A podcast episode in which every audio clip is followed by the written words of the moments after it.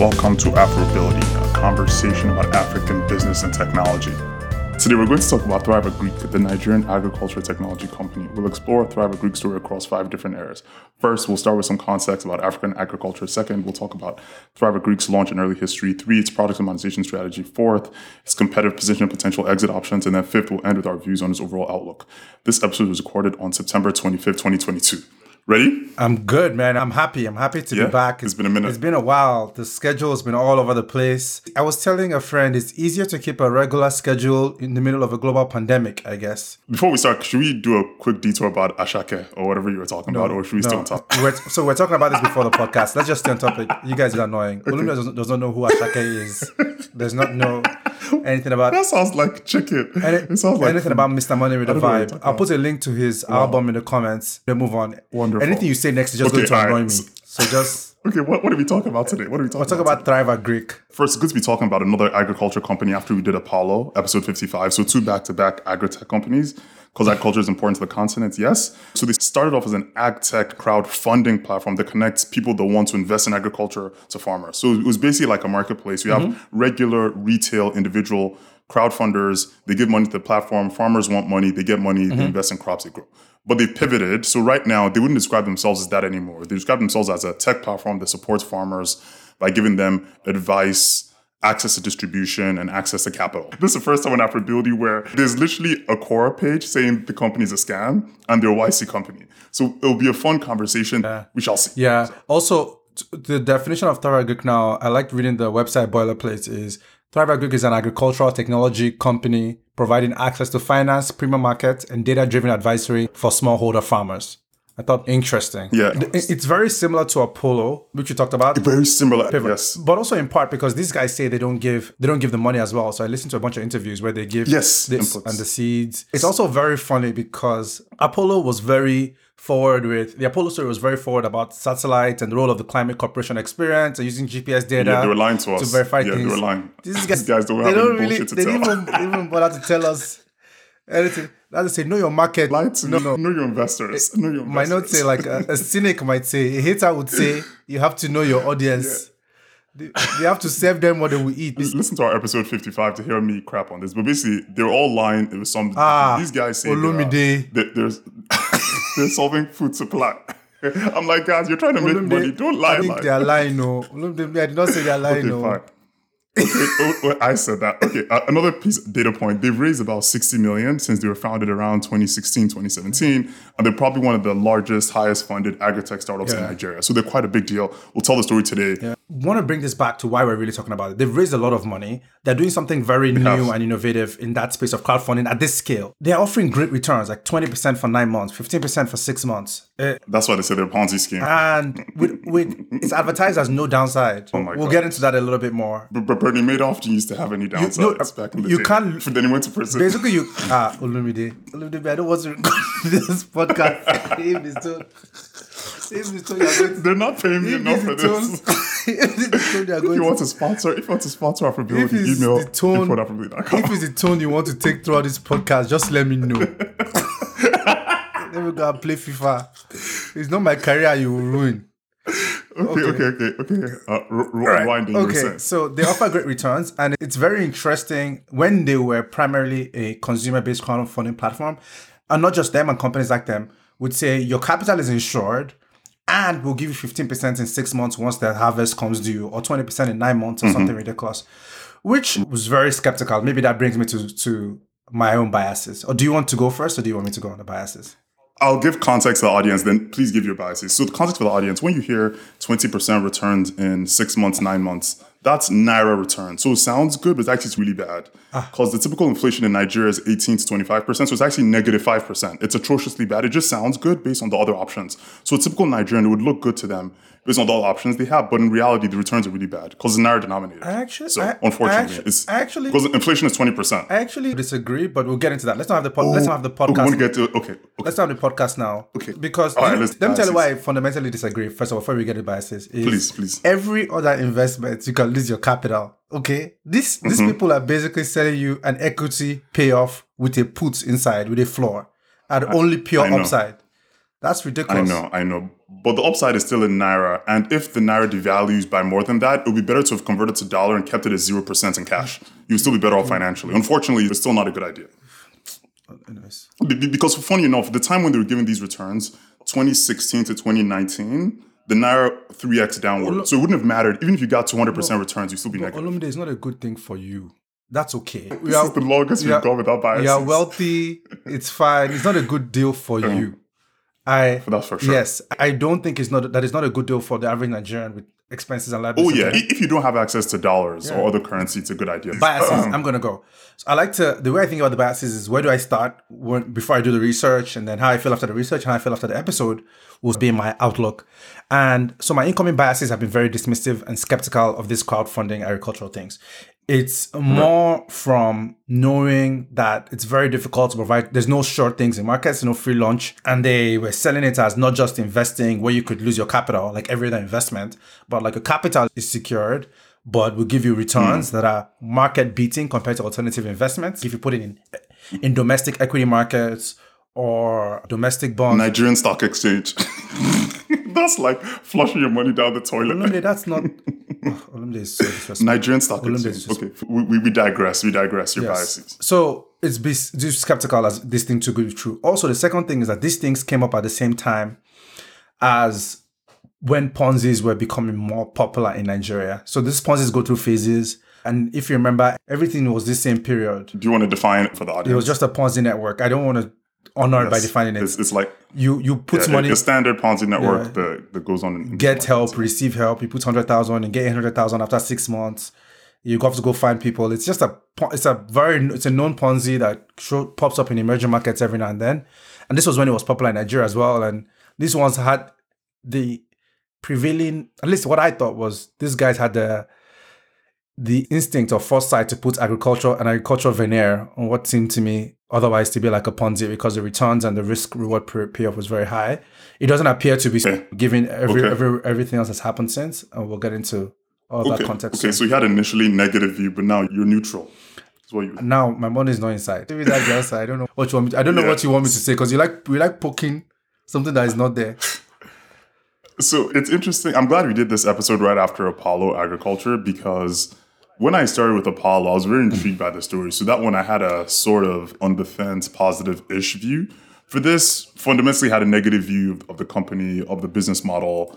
I don't. It, it- it's weird to live in a country where the highest way to get returns on your currency is by investing in agriculture through a platform. It seems a bit bizarre, but now that I've done a lot of research, now they're about to do the episode, I would say still mostly negative, but closer to the middle. But it's not something I when, when they were doing the crowdfunding part of their business, not something I would have used as a retail investor. Yeah. And now that they're doing something bigger with institutional investors and they're doing access to advice, I still wouldn't invest as an investor. But overall, cool, but not really my cup Yeah. of tea. So I'll be slightly negative, but not overwhelmingly negative. It's not a betting company. So Yeah, and- that, that's the lowest of the Olumide, oh, so much morality.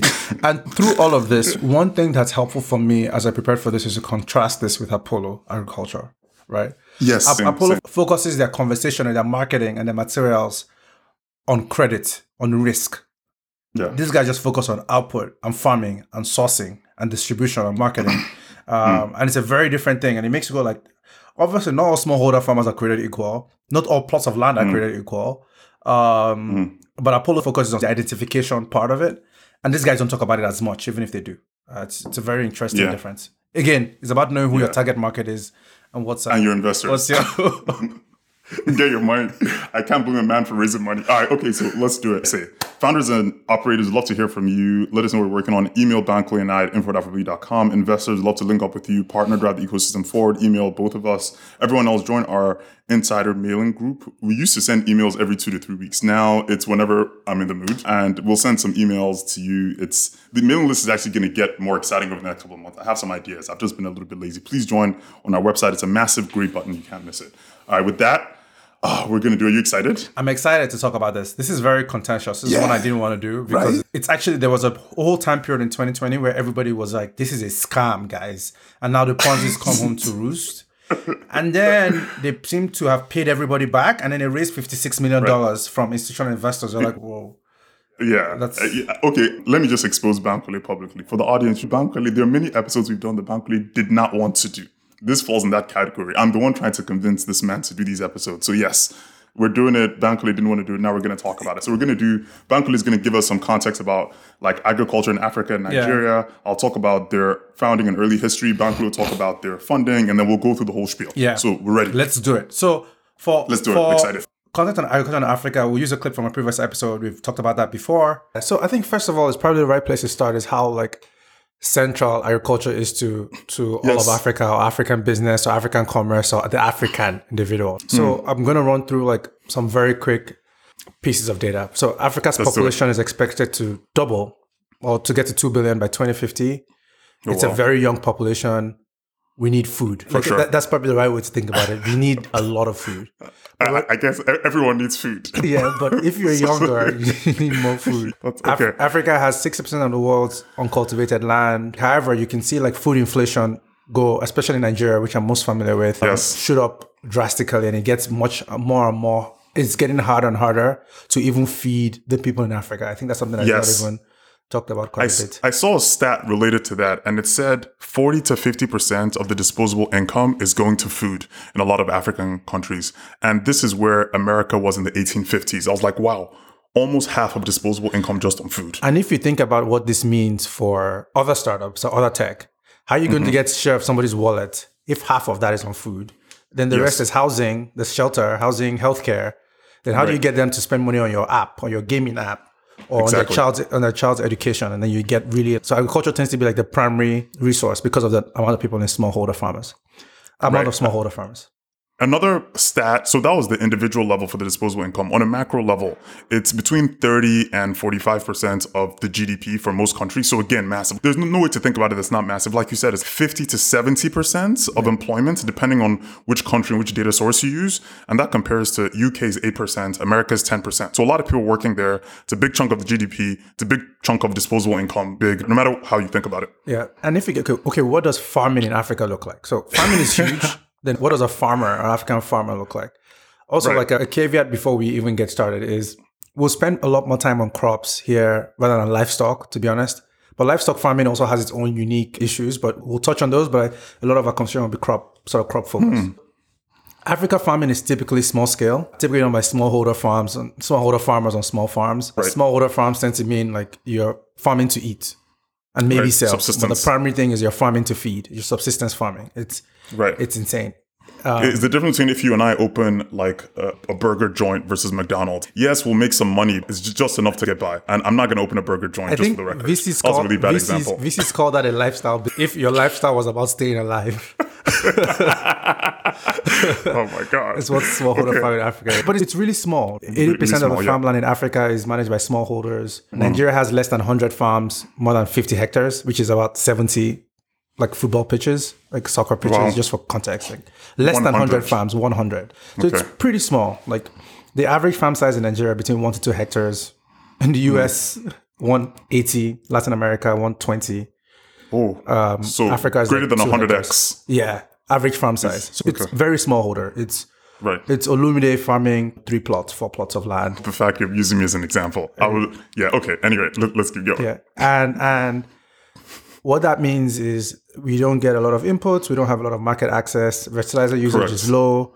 Productivity is low. Like it takes the Africans. I saw a stat like four x more land to produce the same quantity of maize compared to the West. Or X. Yeah, That's- we have Sudan, Kenya, Tanzania, Ethiopia among the 15 nations with largest cow populations, but only 4% of milk production. So it's just, Cow population. yeah. Wow. But it's just like we don't produce enough Isn't milk. this giving you isn't this giving you deja vu? I feel like you and I spoke about this on the health tech episode and the ed tech episode. Basically, there are a lot of problems everywhere. You know what? Very similar to the ed tech and health tech episodes. However, you find Mm-hmm. that all these dysfunctional industries are dysfunctional in their own unique way. Call happy families, like they're all uniquely like special. And ag tech, as we will see, agriculture and ag tech has its own unique flavor of issues as well. And also, like when we say issues slash problems, really the other side of the coin is also just opportunity. Yes, there are problems, but the fact there are problems means entrepreneurs or businesses can help solve them and make some money. So I think here are the five categories of challenges in African agriculture. So some of them Bankole has already spoken about, but I'll repeat it to just summarize. The first one is knowledge and skills. Basically, low levels of literacy slash education slash training of the farmers, Yeah. which basically means they don't have the right knowledge about how to increase productivity. That's the first one. Second one is equipment and tool access. So they have lack of access to tools, machinery, infrastructure, and that's because of either their knowledge or their income or other limited, limiting Yeah. factors, just like availability. So those two, they're intertwined. Third one is capital access. So similarly, they have a low likelihood of, of obtaining financing or credit, which means they can't expand, which means they can't buy the equipment I spoke about before. They also can't buy fertilizer and hybrid seeds and so on and so forth. So those three, they're similar, but they're a little bit separate. The fourth one is market access. Even if you had the first three, you need a, a large enough market to be able to sell your product at a margin that makes sense based on all the inputs and sweat you put in. And then the last one is limited scale and leverage, which is exactly just what you said. They're mostly independent, they're small, which means they don't get any benefits of scale, they don't get benefits of negotiating leverage. So there are five issues, but there are basically a lot of overlap in the way we describe those five issues. Yeah, I also think that with, with Africa, as always, there's no African market. There's, you know, people think of an European market because they have common. Oh, there's no. African market. Exactly. Have to be careful about averages. So a lot of the land is in a few countries. Some countries are better at- than others at stimulating agriculture. Ethiopia is much better, for example. But if you think about it across the board, it's just very different. And there are all oh, kinds Oh, of sure. a couple of unique things that, to Africa that don't even quite come out. So one is like land use laws and culture. So for example, there's a land is a is an emotional attachment to land in many emerging markets in Africa, many parts of the world, to be honest. But except that how it tends to happen is if your father has a piece of land, he has six children, the 6 children Mm-hmm. get one sixth, and they have six children and they get one sixth. And it sounds far fetched, but it's really not. funny. Imagine that for land, where somebody moves to an area, gets 15 plots, has 15 Awesome. children, and it's one plot each. Awesome. And then it just sort of part of culture piece. What's a, a strange analogy? I don't know if this analogy makes sense, but I think about it as like a founder in their cap table. Like at some point, you're a founder. Bankole and I start a, a, a company. There's both of us on the cap table. 50% each. 50% each. and then we're like, we're about to go out of business. Let's raise some money. And then, okay, we're like, no VC's ready to fund us. So let's raise it from our family and friends. That's 16 of Bankole's friends from Casey, 10 of my friends, 30 people. Four, we have 100 names on the cap table. But that's, that's even, that's easier because you can roll them up. This sounds, oh my goodness. Except it I can imagine harder. how it could be difficult. It only gets harder over time. Like the, the entropy, scientific terms, and our engineers out there, entropy is more likely to increase um, Yeah. as a natural state than decrease. Wow. Okay. Yeah, so that's one kind of challenge, like cultural. The other kind of challenge is like climate change. So because Mm-hmm. of farmer information, for example, and climate change is happening in that like it's Mm-hmm. raining for longer, raining for shorter, droughts are Of course. more and more droughts in parts of Africa. And because a lot of farming is again generational, because my father gave me this land and his father farmed this land. But climate is changing, patterns are changing. People can't farm the same way as they farmed hundred years ago. And how are they going to know that? All right. Right. There's no way That's why that first thing is Yeah. n- knowledge and skills. E- Even if you did exactly what your grandparents did and they told you it'd be effective, it may be less effective, not because they were wrong, just because the times have changed. Also, they didn't even have access to the same fertilizer, tool, equipment. So whatever they told you, it, it, may actually not even work as well as a combination of multiple factors. because it's all, all smallholder and you can't get the data you can't get Right. financing so that's agriculture as a whole so what Mm-hmm. this whole takeaway is that for the individual smallholder farmer there are many different kinds of Right. problems getting the information getting the inputs getting the Mm-hmm. seeds doing the actual farming itself irrigation storage warehousing then selling the stuff like getting into markets exporting the stuff Right. a lot of different challenges there for agriculture in general in africa for ag tech and specifically in africa one of the challenges here is that like the farmers won't generally use it so that's something to so they, they, they won't use it or they, will use they it. They will not use it like They will not use technology. there's a customer acquisition problem here so like no, very few of them have been able to get to scale But we should clarify what do you mean? Do you mean they don't have enough access or they will not want to use it even if they have access? but okay. because the why depends on the specific use case but for all Exactly, these exactly. problems for all these problems it's interesting to, to note that not many ag tech startups have gotten to the same kind of scale as say payment startups of course. for obvious Standard. reasons. and we'll just use that coming back on specifically on so we've talked about african agricultural context also some context on nigeria itself now on, Yes. on agriculture in nigeria to get into that in a little bit more specificity the story in three parts i think it used to be amazing so story is about and i'll post the report where this came from nigeria is one of the most promising agricultural producers globally in the 60s Exp- Ah. exports crops dominated earnings top, That's funny. top palm oil exporter worldwide half the world's groundnut production from nigeria and then since then it's just been a decline Down and to the right. Yeah. So sorry, can I interrupt? Apologies for talking Yes. so early. Have you ever spoken to an old person? The person would be like, "Oh, back in my day, it used to be one dollar Yeah. to a naira. Used to be." I'm like, guys, let's look to the future. Nigeria used to have a lot of glorious things in the past, but things decelerated significantly. So uh, Significantly. yeah, I'm not surprised. significantly. We once grew 20% of the world's cocoa. Now it's 8%. Wow. Six, once producing 65% of tomatoes in West Africa, we're now the largest importer of tomato paste in the world. It's funny. We've missed over $10 billion in export earnings. Population is growing, people are starving, Oh. and that's just the outcome stuff. When you come into the problems of capital, post harvest losses, low yields, limited access to land, over reliance on rain irrigation, so we don't have water irrigation system. So if you drive in California is thing, but also Montana, Iowa, Farm belts, if you've ever been to those countries in the US, you see these industrial irrigation systems, commercial Yeah, massive scale. industrial scale. Yeah, for those don't exist. Again, because they're smallholder farmers. And I'll talk about this a bit more, but as climate change and drought starts to spread more and more, it disproportionately pop- So punishes smallholder farmers as well. let me even understand from a basic common sense first principles thinking. So I'm a farmer. I have a small plot of land. I live in Nigeria. Yeah. Because there's no mechanized industrial way for me to put water in the fields, I literally just wait for the rain. Horrible. You wait for the rain, or you fetch it, or you have these elaborate tube-based systems that collect the rainwater and distribute it. Ah, inefficient. Yeah, yeah, yeah. It's different scale. It's unfortunate, but that's the, the reality. Yeah, I saw down to some of the stats too. Yeah. So all of those things mean that the outcomes also continue to be terrible. I saw this average yield for cereals in Nigeria is 1.4 metric tons per hectare. Ghana is 1.87. Cote d'Ivoire is 2.2. Wow. So we're lower than even other African countries. Yeah, it, it's really dire for many of our, our crop producing areas in Nigeria. That said, though, Yeah. it continues to be big compared to opportunities in the sector. So I saw the stat which says there are 66 million smallholder farmers in Nigeria. I don't know how reliable that is. I saw the same thing. It said it was between 30 and 35% of the workforce are farmers. I was like, wow, that's incredible. And if you I want to put that in context of other numbers in Nigeria, there are 52 million BVNs in Nigeria.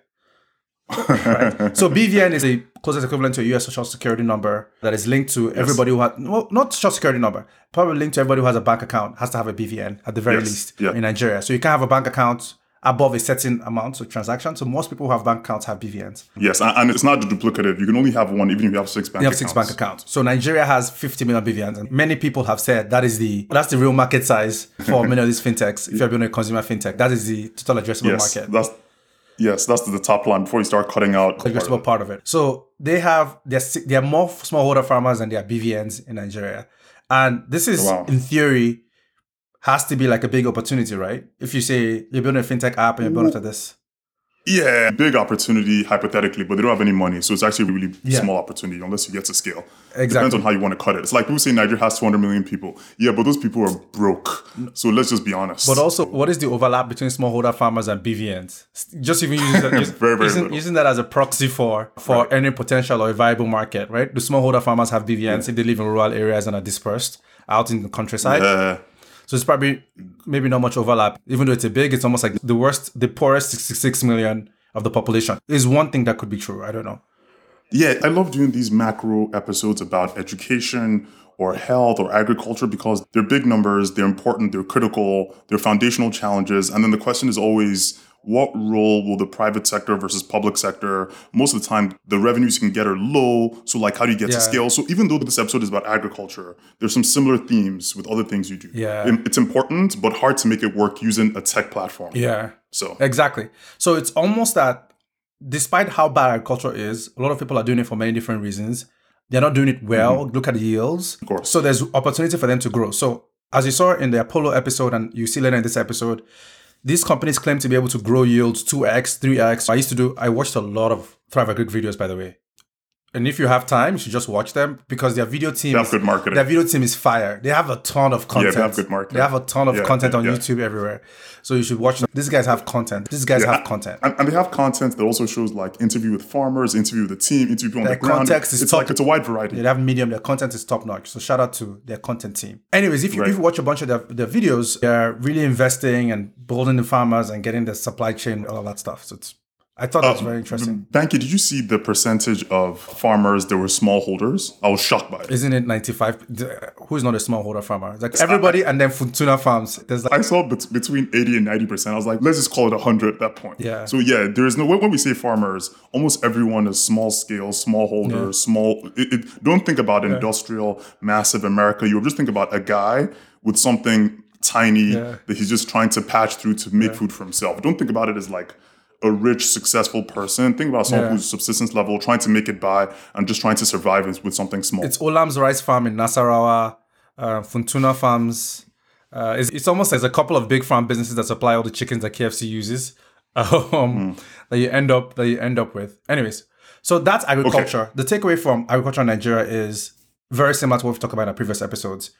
Used to be great, not as great anymore. Many different problems: access to capital, access to markets, access to inputs required, access to distribution. The smallholder nature of the farm farmer distribution means that they're difficult to pull together and access some of those things. People have tried different things where they pull together and hmm. get a tractor and stuff, but it hasn't had the same impact or scale. So it's dire, it's not great. That's the way to think about agriculture in Nigeria. okay, okay. I want to also talk about crowdfunding. So I went down this rabbit hole. That, that- that's fintech too. Yeah, now crowdfund- crowdfunding is fintech-ish. Okay. You're collecting money now. You're collecting money to invest. Okay, I didn't even I didn't even realize that. I didn't even know that they were even. Is- So if you were Thrive, would you raise as fintech or agtech? Because one ah. one has a clearer, bigger multiple than the other. Agtech is not collecting multiple like that, but fintech. In, in 20 minutes, their branding was literally we help investors make more money in Africa. That's their initial. They deleted it, but I found it. so, so yes, that's how they raised the initial seed routes. It was really like it was basically think about bamboo says invest in American stocks. It was bamboo, but for Nigerian farmers. They've all the stuff has been deleted, but you'll see it in the archives because they when they got money from Google Developer Launchpad, Yeah. they did some interviews. Yeah. Throughout those interviews, that's how they pitched themselves. They've changed it obviously, but yes, Yeah. that's how they got the initial money from our friends. So tech multiple. Good to know. Those agtech multiples are smelling. They be asking you questions like, "Where is the warehouse? Where is the corn?" Fintech is like PV, PTV, TRV, number up and to of number right of users. for the best. Yeah. Okay. So crowdfunding in Nigeria. So up until recently, up until 2021, it was largely unregulated. The script has to go if you keep on behaving Like other countries, Nigeria has rules regarding how you can raise and what forms of fundraising you can have. For example, but hmm. that did not stop fund, crowd crowdfunding because now who police catch they go prison. In 2021, however, there were some new mm-hmm. rules that made it clearer and of course made it easier for the government to collect a fee. So if you want to raise money from crowdfunding, there are a couple of requirements, but you also have to register and then you have to pay a fee. Yeah. And most of the requirements weren't too bad. One of them was like some capital base, which was nominal. Yeah. Another thing was a registration. Not too bad. And the fee seemed reasonably okay. But it says the- depends on your interpretation. No, but I think that's also in part why Thrive would have shifted, right? Because it says in this the maximum amount which may be raised by a medium enterprise shall not exceed 100 million naira. The maximum amount may be raised by small enterprise may not exceed 70 million naira. yeah. Micro enterprise 50 million naira. And you're like, that doesn't work for Y Combinator in it. Yeah, and the, the weird thing is, at first I was like, oh, they're American companies, they're Delaware companies. If you read that, they have different sub rules. They say if you operate in Nigeria, if your business is in Nigeria, if you have a team, so they want Nigerian companies. You can't hide by your Delaware incorporation, which I thought was pretty smart. So could they hide before? Why are you talking? Why is it? You can't operate in a different Well- company. You can't operate in a company. Oh, Ah, should, should, we, should we take, take the diversion now or later? Okay, let's not take the diversion because you're making it Okay, sound like okay, they, okay. can't, Later. They, can't, they can't operate. Anyways, so essentially there are specific rules. It's amazing to see how regulation catches up with technology and it just sounds like something in the future. And you see the old regulation was stuff like specifically prohibits equity-based funding by private entities, only public companies and statutory bodies or banks. And the new one is hmm. stuff like every portal that facilitates, operates, provides, or maintains interactions between fundraisers and investing public crowd. Wow. So it's everybody's trying to catch up. So there's a bunch of different pieces here that now it's Yes. legal and there's a legal framework. No, it wasn't It's an illegal before. affordability theme, actually. legal After 56 episodes, you, you like to support more regulation, more government intervention. And I believe it's just Yeah. destroys things. By the way, you have different biases on that one. by the way, in 2016, all the way from 2016, this was there was a crowd of other crowdfunding startups and ag tech startups, and in many investment apps, Wealth.ng, you can actually invest in these farms. Even till now, uh, where you open open an app, they'll say invest in maize six months, 20 percent, and I'm always like, Yes. that sounds really good, but it's always sold out. Yeah. Have you invested in Right, these things before, by the way? I don't fall for scams. All right, let's talk about the. So that's all about the context on funding, on Nigerian agriculture and agriculture in Africa. Takeaway: lots of people do it. It's not working really well. Not very productive. Crowdfunding is not. It's been happening a while. I think happening at this scale is relatively new. We don't have a Kickstarter big equivalent in Africa tech. It's not a very common thing. Yes. But this the temptation of these returns were tempting for everybody in that 2016 time period. So it's become very intense.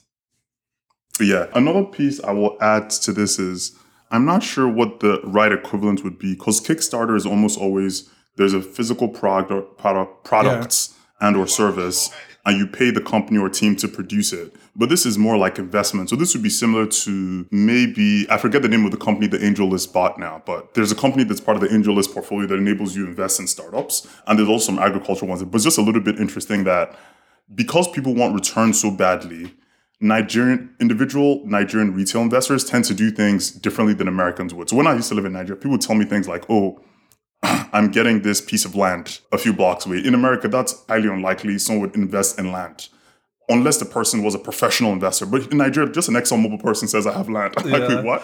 So anyway, I a bought, I bought, I bought three acres in it. exactly. it's it's a like uh, the, the thing to know for the audience is I'll come back on topic, but because the yields are so low, people tend to either yields are low or education is low. I just thought a lot of people made very different types of investments, hi- higher variety. Americans typically have mutual fund, index fund, 401k. Nigeria, anything can happen. It's, Interesting. it's, it's a combination of different things, actually. It's property rights, it's uh, developed securities markets, it's high, Yes, it's definitely it's high inflation, it's devaluation, it's uh, it's cap rates on rental properties. It's a bunch of different things that tend to make Are the cap rates good in Nigeria? different. for different I, I don't know. I actually don't know. Okay. I've done math. I know, because I, I could argue both ways. I know people that have made and lost a lot of money. It's different things that make that limit the investment opportunities for Nigeria. That's why Bamboo and Chaka and Trove were so big because if you're in Nigeria, you're stuck. Before the government destroyed them. you're stuck looking at Dangote and Airtel and MTN, which may or may not be good depending on what you're trying to do. You don't have a fully developed securities market. Therefore, you're Okay. you're stuck in stuff like this. Versus if I wanted Okay, to so I'm invest in, just sorry, very quickly, if I wanted to invest in agriculture in the US and I had a thesis in a developed market about agriculture, there's lots of ways for me to play that thesis. But even if I had a Yes. thesis on agriculture in Nigeria, I think there's a couple. There's Golden Palm or something. Golden Palm is something Hmm. else. Okay, so we're coming back. We're coming back. I'm going to talk about Thrive Agric's founding and early history. So I'm going to talk about the founders and I'll talk about the founding stories. Two main founders. We're going to start with Uka Eje. Uka was born and raised in a farming community in Benue State, Nigeria. Fascinating. Bankole quiz time. We haven't done quiz time in a minute. Excited for quiz time. Yeah. What is Benue State in Nigeria most known for? Dang. I don't even know if it's. Don't don't say anything scandalous. don't say anything know- scandalous. I don't dude. even this know. is a PG podcast. yeah, Don't say something professional. it's farming now. And all I think about Benue is farming. Bankole got it. Okay. It was an obvious answer because of the episode, but it's mostly known for agriculture and has a wide variety of crops that are produced locally, including oranges, mangoes, cassava, soya beans, yada. No, um, by the way, you know why I know that, by the way? I Oh. know people in Lagos who. So, Lagos, major cities in the US, major cities in Nigeria, uh, which is just Lagos, maybe Abuja. A lot of the Hmm. foodstuffs get very expensive because we talked about the logistics difficulties. So, I know Yes. people who, for whom it's cheaper to rent a car, drive to Benue, and drive back with a lorry full of stuff. So, you basically Oh my God, Benue isn't close to Lagos Like- State at like all, group man. buying you have to go all the way. like group buying groceries via Benue because things are so cheap. And if there's a lot of people and you bring a lot of stuff, you can put it in Yeah. like a Sienna and like a van and then bring a bunch Yeah, of stuff amortize the- the amongst, amongst like a bunch of families. So yeah, so I heard about that. a lot. I think my sister mentioned that once. So she's like, oh, me and a bunch of my friends are doing like that's random. I guess tomatoes Wow. matter. But yeah, Okay, how would you figure out? Okay, on topic, I How was going to ask how do about you figure out- spoiling. You, you Yeah. have to get things that don't spoil. no, even if because otherwise- they drive and they drive back just- now. It's like a day. Long drive, dude. It's a yeah, two days. Two days. Yeah, what what's going to spoil? Tomatoes. What's going to spoil? Wow. The ones you get in Lagos, don't the ones you get don't they spoil? You have to eat it. So it's this is. I was going to tell a joke about cold chain, cold storage, but that's for another. it's not just price. Let's- it's not just price as well. It's also quality. That's mm. the other thing. So you get better quality and you get at better prices. yeah, that sounds like a startup idea right there. Okay, so back to Uka. Okay, okay, okay. That all that part has to go. Uka was. Uka was born and raised in a farming community. And then fast forward, he studied biochemistry at Covenant University in Ogun State. So he studied that 2008 to 2012. Immediately after he graduated from Covenant, he jumped into some agriculture role at a company called Royal Impact. And interesting thing about Royal Impact, they seem to be like a social enterprise that supported farmers and agri processors. So first job out of university was straight into that. He also met his co-founder, future co-founder, who is Ayodeji. We'll just call him Ayo for short. While he was in mm-hmm. university. And eventually, both of them teamed up to form Thrive Agric around 2016, 2017 when he was around 25. Quick segue before we talk about the second founder, Ayo. Banky, what are your thoughts on younger founders? Because this is 25, first, second job. What's your take on get into startups sooner rather than later? Do you have any view on that? I've actually I was listening to a podcast recently, and I will link to it with Jeff Jordan from of eBay, Mark Open Table, just marketplaces on Yeah, investor. yeah. Jeff Jordan from A16Z. A16Z, exactly. And he said marketplaces tend to draw young founders. And I was thinking about that framework in that it really depends on what they're doing and what sectors. So highly regulated sectors. So think Upstart and Dave Girouard will be hmm. much more, it, it- it's required to be much more mature to know how that works, how a bunch of the ML stuff works to build something that is meaningful there versus if you're building a marketplace, younger is better. Also, it just requires a lot more focus. It's a lot more pain, a lot of travel. That the younger you are, the more that makes sense to you. Versus if you're 40, you're not going to be trying to go to Benue and twice a week and then Transport tomatoes. yeah, transport tomatoes, smelt. Like, you just way it's way less that. So asked about what I feel about younger founders. I think it depends on the sector. Marketplace is definitely younger, and I loosely agree with that thesis. I think highly regulated sectors you tend to want to go older because Yeah. it just takes a while to know where the bodies are buried. Otherwise, you make so many mistakes. I agree. There are exceptions, though. There are exceptions, by the way. I don't want to say there are no Oh, exceptions. everything has exceptions, But of course. but generally, as a rule, I, I find that the more regulated it is, the more second time founder stuff helps. Second time, third time founder stuff helps, regardless of age. But the more intense it is, the younger stuff helps. What is an intersection? We can figure it out. makes a lot of sense. I'll also add that it depends on your risk appetite. It depends on your responsibility, all the stuff you have to. It depends on a lot of different factors. The reason I asked the question is so this is episode 56, right? If you haven't listened to that many Afrobility episodes, this is your first episode. Founders have come in all different shapes and sizes. We've done fresh out of undergrad, 30 year old, 40 year old, 50 year old. I don't know if we've had any 60 year olds yet, but anyway, we've had all the different age ranges. We had dropouts. We had people that were running businesses. We had people that were in PE. In fact, there were multiple PE. We had people that were in VC funds. We had second. So, so there's no, the limitation is not really based on your age or background. It's just based on the opportunity. Yeah, So just exactly. wanted to point that out to people who are listening for the first time. Okay, so Ayodeji Arikawe. We'll just call him Ayo. I hope I'm pronouncing it correctly. So Ayo also went to Covenant. Obviously, that's where he met Uka. Uh, he studied computer engineering, so a little bit different. They met during freshman year. They hit it off. And Ayo actually said they even tried some small businesses while they were in school. We don't want this to be a four-hour episode. We're not going to get to their businesses. Also, but also. Let's just... you got to do what you got to do. Lesson teacher, books, selling CDs. Who, who was selling CDs? I think it was... Oh, man, we've done so many founders. Maybe Sim, Forget. just to be scandalous. this episode has been so scandalous. Actually, no, that's a compliment. That's not even scandalous. you have to make money in school. That's Maybe okay, okay, okay. Okay, Sim, Sim strikes me as just one of the guys who talked about that was just yeah, probably sold CDs. Do it. Probably gotta sold. do it. Why no, not? he had Why not? 15 businesses. Definitely sold CDs as one of them. okay, okay. So they met. They tried a few businesses. Interestingly, looks like they even started to buy some farms back in. They had a maize farm, poultry farm, watermelon farm. That seems a bit random. And because of Ayo's background in computer engineering, he eventually mm-hmm. became the CTO. And then Uka was the CEO. And here's how the founding story started. So one day they're having lunch in Lagos with a third friend. And you know how you have some friends that just complain a lot. This was apparently one of those friends. So their third friend worked in an agri processing company and it was complaining that they were having issues getting soybeans. Soybean. Yeah. Yes, so soybeans exactly. And We have to link to that. We have to link to that video in the show notes. Please remember to link Yes, to that or we're going to link to it for sure. It's a great story. So the friend who always complains, don't quote me on that, is complaining they're having issues sourcing soybeans. And then the founders are thinking, oh, wow, this is interesting. So we've done businesses in the past in college, university if you're Nigerian. We already have some small scale tiny farms. I don't know why they own farms, but whatever.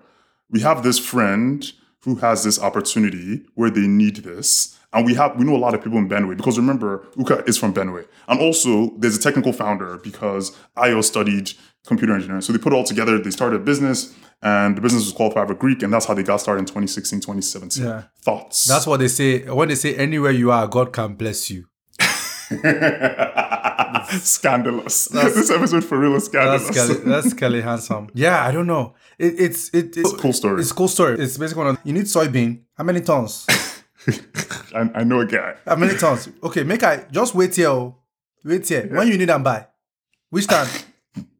Let me call someone. One of my friend, That's it now. one of my friends was telling me the other day that at the time when Thrive Agric was on the come up, 2016, 2017, 2018, there are a lot of different company. There are a lot of people doing something quite similar. Yeah. I, I guess this is why this is going to sound negative, but bear with me. The fundamental flaw of Afrobility is survivorship bias. So by the time we look at companies, even when we say here's a pro, here's a con, whatever, we've already removed the companies that did the exact same thing but didn't work. So the, the fundamental flaw of our entire podcast is survivorship bias of only looking at companies were, were successful. Really, to take out, we should look at every possible company. So you know- as we go through this episode, don't think to replicate what they did to be successful because many people did the same thing, were not successful. What's funny is I say this to people who talk about, for example, angel investing or reach out to me about angel Yes. investing and say stuff like, this company raised this much. First of all, not an exit. Or this company Mm-hmm. exited, exited and somebody made money. I'm like, you'd be surprised how much they actually made from it, how many years, how successful it was. And the Ah, third, and the- is a professor. and the third- Professors are not making any money. They're just doing research. do you understand? You're research assistant. do you understand? And the, Bankole, to tell us about your research. And the, the, you do understand. And the third thing is for some of these companies, the survivorship bias is strong. I'm like, oh, but Paystack and Flutterwave. I'm like, look at every single Google Launchpad that Paystack was part of in 2016, 2017. Look at the cohorts. So these guys, Starbucks were incubated in Ventures platform in 2016 or 2017. Just look at that whole class. All those domains are available to buy now. So it's easy. It's, it's easy to think that to think that Google the domain. Yes, one uh, per month. Yes. You get it cheap. for you get it for Google domains right now, low key, basically. So you need to really think through. I know they, they had cooler names. They weren't like Thrive Agric. They had cooler names. A lot of those things did not really exist. So I think people overestimate this survivorship bias, especially in Africa tech, where we haven't even had that much of a track record, and therefore the failures are not even easy to parse. It's almost like you can Yes. go back in global tech and look at e-commerce and be like, man, I don't want to invest in another Webvan be- and look at Instacart, or I don't want to invest in another e-commerce and look at Gilt Groupe, any of the ones that failed, or Fab.com that grew and failed. So there's not a, a large institutional memory in the Africa tech ecosystem. So people keep cycling through the same things and, and be like, people say, oh my God, the idea is great. People need to give the smallholder farmers finance. What does that have to do with anything? it's like imagine go to War- Warren Buffett. Um, so the idea is great, give me uh, money. Even Warren? Buffett, Warren Buffett will slap you. What does that have to do with anything? like, oh, I really believe in as, as okay, me too. I mean, but doesn't mean I'm gonna give them money. yeah. So uh, uh, honestly, I was having a conversation with someone literally two days ago about angel investing slash fund investing. It's a weird dichotomy. On one hand, it makes you super humble. Other hand, it makes you super arrogant. So let me tell you what that means. So here's how it makes you arrogant. People are emailing you, oh, I want you to invest. This is my mm. company. So if you if you don't manage your ego, you could get full of yourself. Oh my God, all these people want to talk. to First of all, they don't give a shit about you. They just want your money. So get your ego down. Number one. Number two, makes you humble because you look at this company, you're like, oh my God, business is good, founder is good, product is good, TAM is large, the tech makes sense, they already have some traction. Literally a few months later, it's all gone to shit. It's a when it's is when the job where emails dry up. It's when the no monthly update means the company is completely fucked. emails- Rule number one. the emails dry up. It's a very interesting, thing, especially in an ecosystem that is just reaching. I, I honestly believe, and that's why we do this. That's why I do this. I honestly believe we haven't even reached anywhere near escape velocity. It's never, never, it's not even close to rising. There's just not enough yet. There's not enough capital. There's not enough entrepreneurs. There's just so much to do. Like we are still at the early stages. So there's not enough. There's not enough institutional memory. Like no, people still, not many people have lost significant sums of money yet. It's coming. And the people that have institutional memory, they're the ones that are most negative. So this is this episode is getting scandalous. So let's Like, talk about just- Jason Njoku has been in the game for. It keeps telling Jason is the most negative. You people don't know.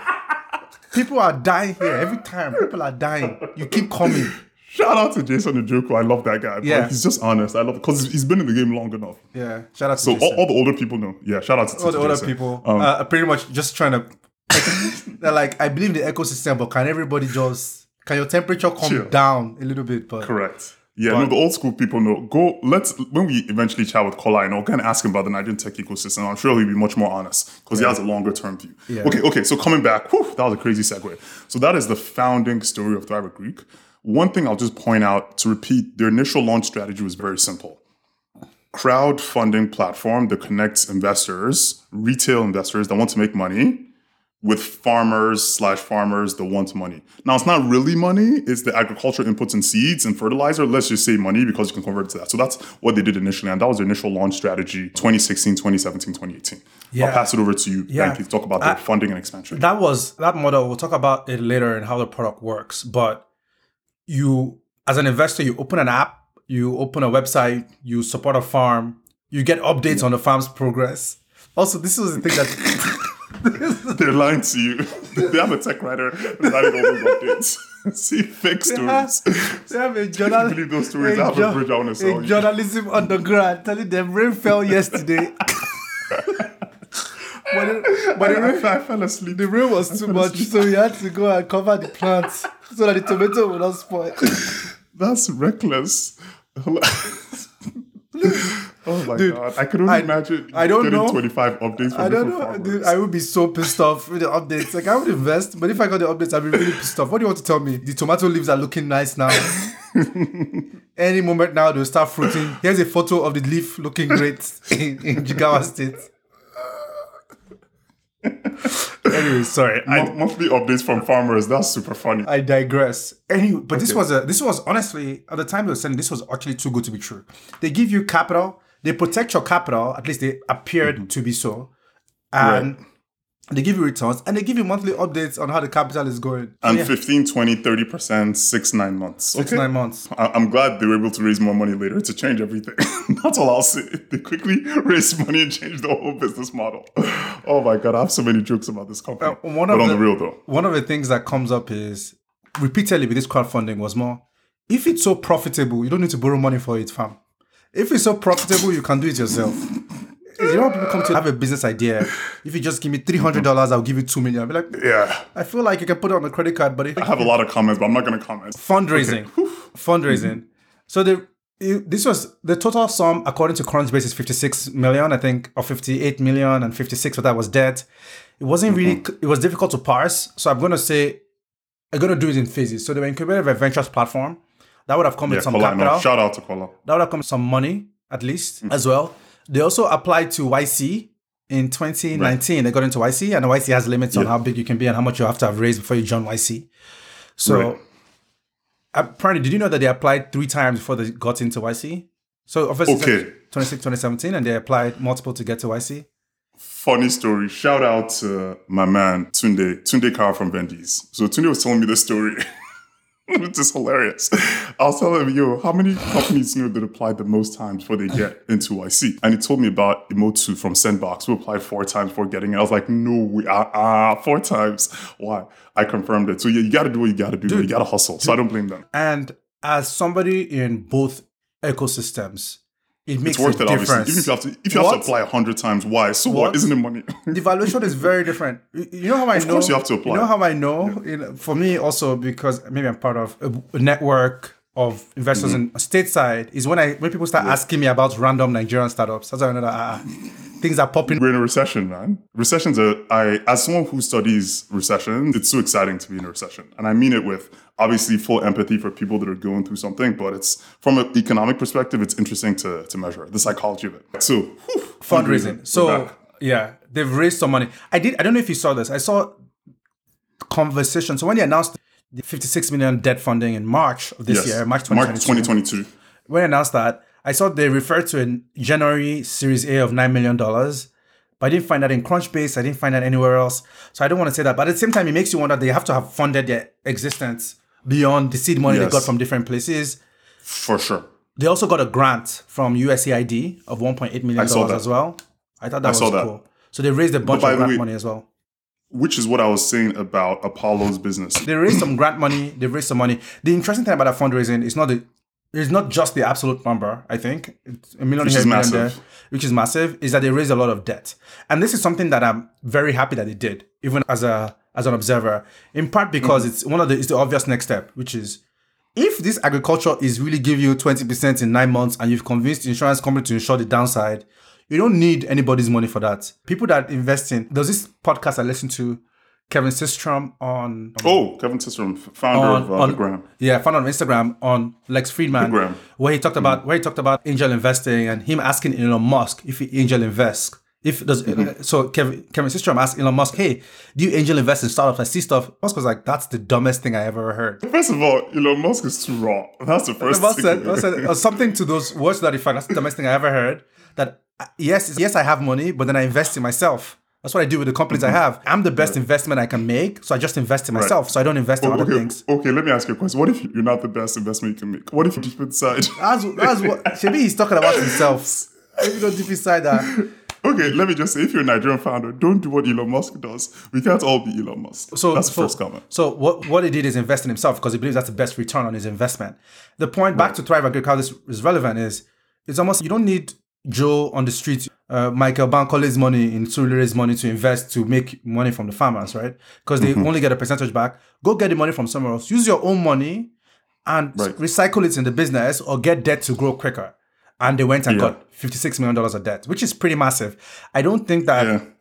I don't think there's another company that has raised that much debt other than Moove raised $100 million in debt, 110 for Yes. the car financing business. But I don't know there's Yes. people that have raised that much money in debt.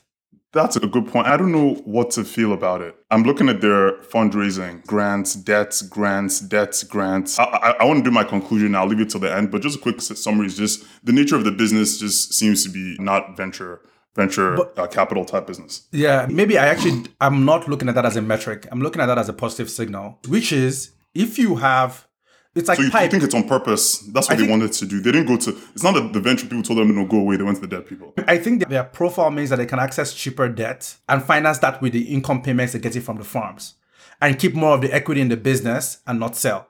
That's what you That's would the do if you had a business that speeds cash. It's, it's, a, it's That's a the cow, hope. the car wash model is that Yes. so that's exactly isn't that what this guy does um, pipe there are a lot of business that do that they finance SaaS revenues and if you're a small business a startup that does SaaS they take your receipts they securitize them they sell them so Oh you yeah. have to dilute oh, your business Oh, oh, oh, no, pipe is different.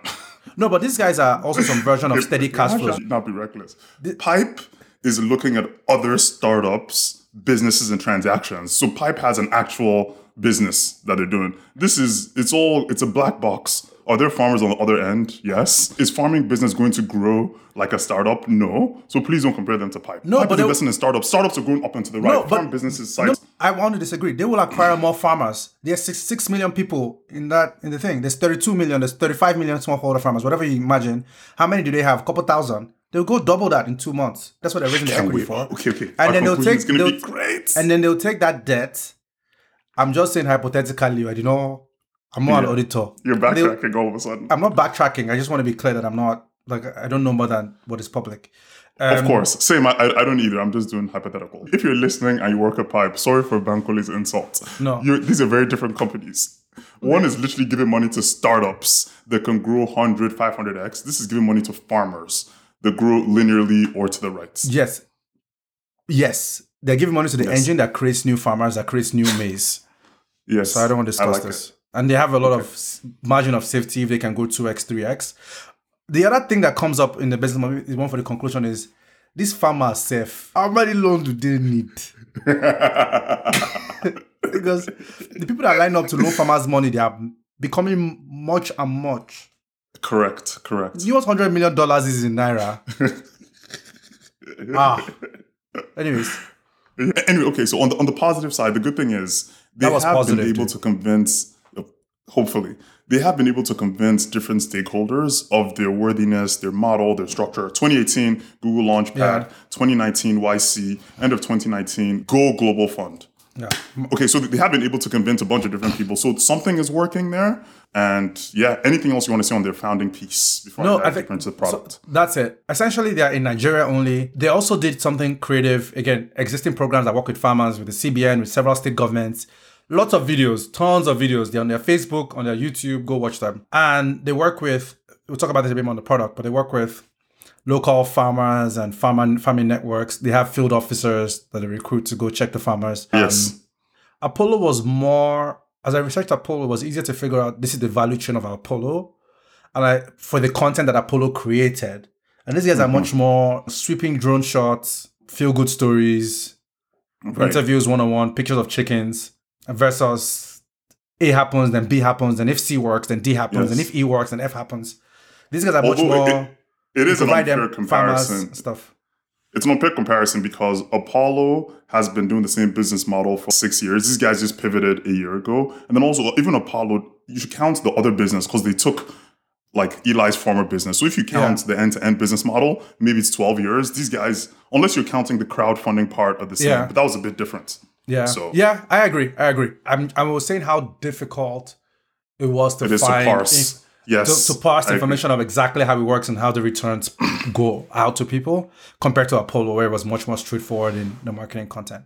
And especially Hmm. because their model has changed now, where they don't need to explain to me, they need to explain to people that give them $55 million how they are working. So it's not me that needs to know, it's the people that give them money. But okay, and then one more thing I'll add on the fundraising pieces. The specific reason they said they raised around 50, 60 million dollars of debt was to expand to Ghana, Zambia, and Kenya. So basically moving outside of Nigeria and do Moving some, to Apollo territory. exactly Kenya on the east coast, Ghana close to Nigeria. And then yeah, that was the most important thing. You want to do, talk about geo expansion or team, anything No, else on that? no, that's it. That's No- it. nothing, right? Yeah, nothing else. Yeah. Okay. Okay. I'll talk a little bit about the product, and Banky, feel feel free to to jump in. So I'm going to do a mm-hmm. deep dive into product strategy. First thing you need to know is there was basically a pre-COVID product strategy and then a post-COVID product strategy. Let's start with the pre-COVID piece. So reminder, they started off crowdfunding platform connects retail investors and farmers. Okay, we already said that we got it. But instead of hearing that from us, actually here's actually a clip from Thrive Agric explaining the way their business runs. And this clip also has some interviews with actual retail crowd funders and how they felt about the platform before COVID. Someone would ask, why are we so particular about smallholder farmers? At the moment, they, the food we consume in Nigeria, 70 to 80% of that comes from the smallholder farmers. And if we cannot solve the problems of those smallholder farmers, will soon, will soon as a country or as a nation, run into food security issue. As Thrive Agric, the process we've come up with to solve this problem is to first of all identify communities and farmers that are creditworthy. The, the field officer monitors or supervises the farmers and their fields from the day they pick up their input up until harvesting. Uh, he also is responsible for, you know, ensuring the farmers are trained on the agronomy practices, um, which includes planting, fertilizer application, um, first and second, of course. We have mapped out a very clear-cut process of growth for the farmers. That way we feel the farmers are making progress. And then number one, what we've been able to solve in year one is to see that on the same field where farmer is making um, 12, 15 bags per hectare, that is 1.5 metric tons, the farmer can clearly make 3.5, 4 metric tons now. And then as a business, we are currently doing up to 20,000 farmers. There's no way we can manage that kind of venture without really applying tech, right? So we have a very robust database as well as an ERP that help us to network all the farmers in there. This technology helps us to be able to have a history assigning or seeing how our progress is because it's detailed and we will know who entered what and uh, when it was entered. So at a particular time, you know the effectiveness and the efficiency of your staff. I heard about Thrive Agric on Instagram uh, about a year ago, and um, Money Africa was talking about investing and how agri-tech was the in thing. So um, she actually uh, mentioned um, Thrive Agric as one of the platforms, and then I checked it out, and it was amazing, and I decided to just try it. So the reason I got interested in funding a farm was because I was looking for um, tools to be able to invest my money because saving wasn't enough, right? So um, I wanted something to be able to a platform where I can put in my money and then get it back after a period of time with interest. And then um, I checked it out. The rates were amazing. I think um, the first farm I funded was the um, poultry farm, and it had about 15% interest over six months, which was beautiful. I didn't know whether Thrive Agri farms were insured, number one. Number two is that I wasn't sure whether I would get my returns back on investment. Number three also was that I wasn't sure whether Thrive Agri was just like another Ponzi scheme. So my experience farming with Thrive Agri has been really nice, awesome. Um, so unlike some places where you farm, you get regular updates. about um, farm funding, and also you you can also it's easy you are you're accessible also. You can call anybody. I mean, sometimes I call Faith like six, asking her some ridiculous question, and she's always come answering me. So thank you, Thrive Agri, for the opportunity. I can actually fund a farm and be part of the agriculture um, sector without being a farmer. yeah, and um, keep doing what you're doing. Well done, guys. So these trainings hold once in every month. At the end of every month, the training the the the farmers are invited for trainings as well as meeting. So the the training after the meeting, the, I mean the training, they discuss um, you know general pro- progress of the venture, and it's very interesting to see that some of these meetings even help keep the farmers. Um, to know themselves, you know, some of some of them are not. I mean, they are coming from different com- communities, and then they help solve even each other's pro- problems. You see that um, the farmer already has some certain kind of pest on his farm before, and there's a certain way he dealt with that issue. The moment another farmer say, "Yeah, I have this issue," you see clearly he was he'll be willing to, you know, provide some assistance or some advice on how to go about that. So it's not just we dishing out solutions, but solution even comes from within. Okay, so coming back from that clip, it was clear the business seemed to be going mostly fine before COVID. Things were going swimmingly. But 2020 was not a good year for Thrive Agric. So let's go through what happened. So 2020 January to 2020 April, COVID escalated, the world ended, Nigeria went into lockdown, mm-hmm. and it had some cascading effects on their business. It was harder for farmers to get access to farming inputs because of the supply chain was closed, and then Thrive Agric's off takers, which is the term they use, well, basically, buyers or businesses that purchase the output from farmers were not able to purchase the goods, either because of logistics, supply, or money, whatever. Yeah. So that meant all the money that Thrive Agric would have given back to the retail crowdfunders was dried up. Because obviously, remember, Thrive Agric is in the middle of all the different players, and they can only give money back to the crowdfunders if they get money first of all from the suppliers. So what? So what happened because of that? Massive social media backlash. I'm gonna, I'm gonna add a link it was incredible. It's I realized that Twitter is a very good place to complain in Africa tech just because of this. But it was vicious. Basically, are they a scam? Are they taking my money? Can I trust them? Is it a Ponzi scheme? Yada yada. But a big blow up in 2020 because of this. Yeah, I think that's where a lot of the banter we're having comes from. Because it was like mm-hmm. a great for skeptics like I was, for skeptics like me, it was mm-hmm. a great, it was a great aha, finally COVID yeah, has happened. COVID has happened, and now they're telling me the farm something. The farm. What's COVID? No what's COVID inside the farm? Obviously, they had good yeah. rationale for why. Yeah, why no, you can still farm, but then how do you sell the output? So it makes sense. Yeah, I know, I know. But it was one of those, oh, the chickens have come home to roost type stuff. But I wasn't, I wasn't, I thought it was done. And then they hired, right? Yes. And yes. then they repaid everybody and then they went and yes. raised more capital. So that was like, yes. maybe I'm wrong. I, I love it. Okay, Bank, Bankole is taking us forward in the story. I love it. Okay, so 2020 October, they hired Adia, uh, who used to be at Migo Migo, and she was the interim CEO. So Uka stepped aside. He became the COO, handling operations, and then she tried to take them through this crisis. And we don't want this to be a four-hour episode, but listen to the article she did for the Flip. Shout out to Justin Norman, friend of the pod, where she explains how she helped them figure out their communications plan, the transformation plan, so she came there for, she signed a six month deal contract and then she helped turn things around. One thing I think is cool about the story is she said a bunch of people came to her, her house, which I thought was funny. So the investors, so Kola I know came to the house to convince her, and then Uka himself also came and then she took the gig. So yeah, I won't spoil it, read the article, but fascinating. She also spoke yeah. about how she thought about the value, the communication plan, how they interface with the different players, how to get them through it. Cool. Okay, 2021 made, like Bankole said, Thrive Agric claimed that they paid all the crowdfunders. And, and, and the noise the noise also reduced on social media, so you know that they've paid. Because people yes, would have exactly. kept quiet. For, for sure. Like, the, one thing I will say is Nigerians on Twitter are raw. I re- someone was telling me something a few years ago. There's by raw you mean violent. I meant direct, but okay. sure, you could go your inter- interpretation, as in the unfiltered. Maybe that's a better yeah. word. No, violence yeah. is a it's a slang. You don't know anything. You don't know anything about violence. Is a slang. You're, you're not living in you're living in want, a dream world. You know, you're wanna, not on planet Earth. I don't want to talk about it, Olumide. You don't know that, what's that happening. Word on this. actually has a meaning. That word actually has it, a meaning. It means something in a different Nigerian context. On, on topic. Back on topic. Okay. Thank you. So they claimed they paid all the crowdfunders, but they were indefinitely suspending all crowdfunding operations and future plans. So a bit a bit strange. That's the end of their pre-COVID strategy. So post-COVID strategy, pivoted away from crowdfunding. Because They even, to do even something. sorry, sorry, take a step back. If you're a bank, this is better than even buying government T bills, right? From a returns, because by the way, Ah, Yes, but, because but you, won't- you won't get the same allocation size, but you get the you get higher return. yeah, my point is, this is a great investment because they market it as downside secured, which is Government's downside to secured government ex- bonds. exactly. Although the- Nigerian government is not U.S. government. but the return profile is equivalent and similar. So you are basically Yes. giving people crazy returns. You're not making 30% in, in six months, in three months on a Nigerian government bond, right?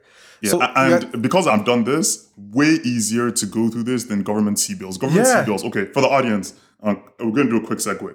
There's no beautifully designed government app that you click through, you make an account, you buy government Yeah. bills. No, when when I did it, admittedly, this is ten years ago. I had to do it through my bank. Go to my bank branch, tell them that they would buy it for me. It was basically a very roundabout way to do. it. In fact, my bank didn't even advertise it on their own website. Yeah. The bank only confirmed they could do it after I told them. So This eh, is US. This is US. This is US, by the way. In Nigeria, you can do it through a broker, but you still need an allocation. So you need a broker and allocation. And yeah, good luck. Yeah. Yeah. Okay. Okay. So that was their pre-COVID strategy. Post-COVID, they pivoted away from all that and started to do something extremely similar to Apollo. In fact, it's so similar. Let me recap what Apollo did, and I'll tell you what they did, and you see the differences. So Apollo, episode 55, they claim they provide end-to-end solutions for farmers, including credit financing, access to seed and fertilizer inputs, advisory services, insurance, and market access. Okay.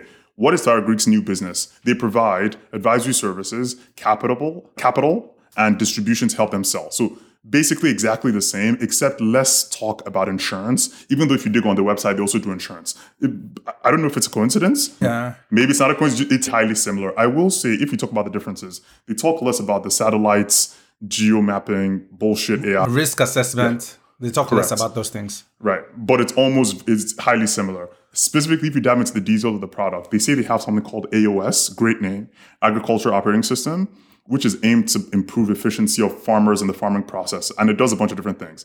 Mapping, helps onboard farmers, records visits, helps them manage their inventory, and on. So that is their Yeah. new product strategy and product model. The other, the, uh, we talk about monetization in a second. Yeah, I'm going to talk about monetization later. Okay, yeah. yeah, But anything yeah. on the product piece? No, it makes sense. I do the before and after is one of those obvious, clear next steps. I think it's almost obvious in retrospect.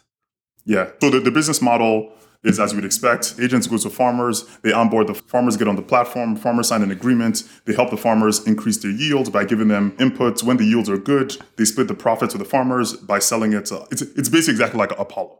Right. So no no difference. They use USSD offline because the farmers are poor, they don't have access to smartphones.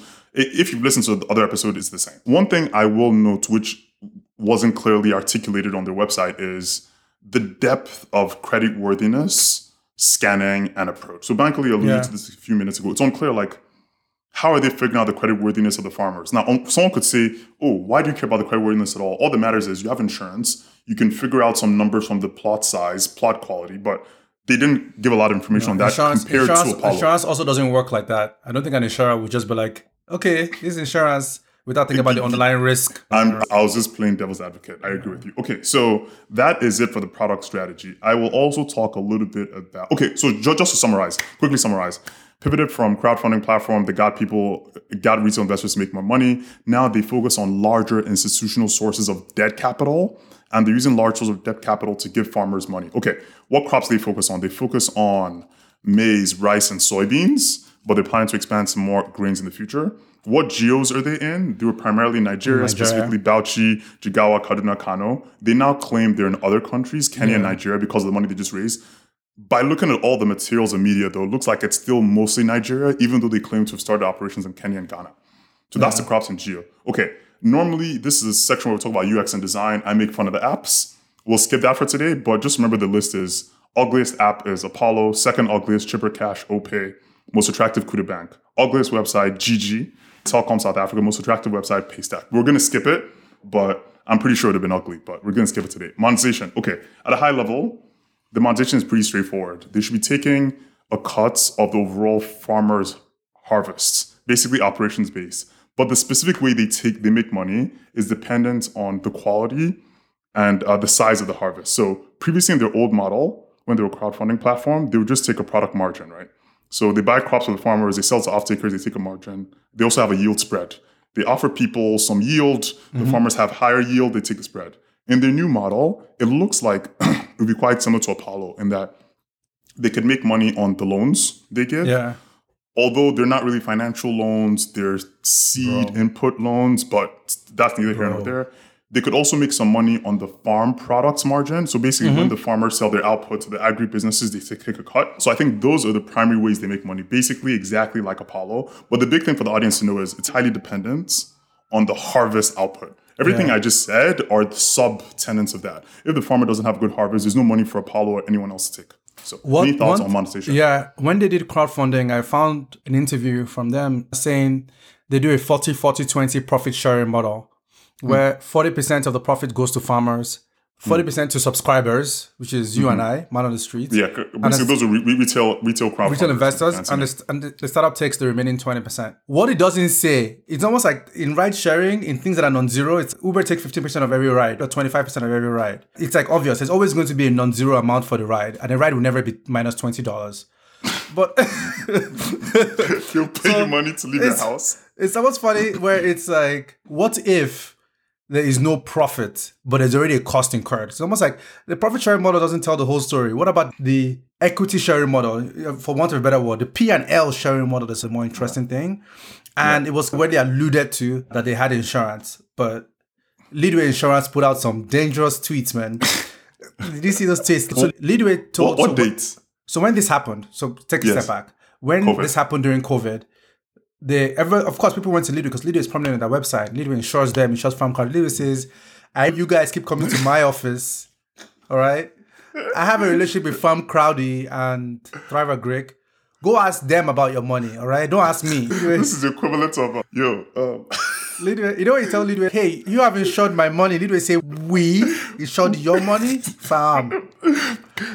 my, my friend owns a bunch of rental property, and he has a property management company that's supposed to manage everything. But every once in a while, a tenant will ask him a question.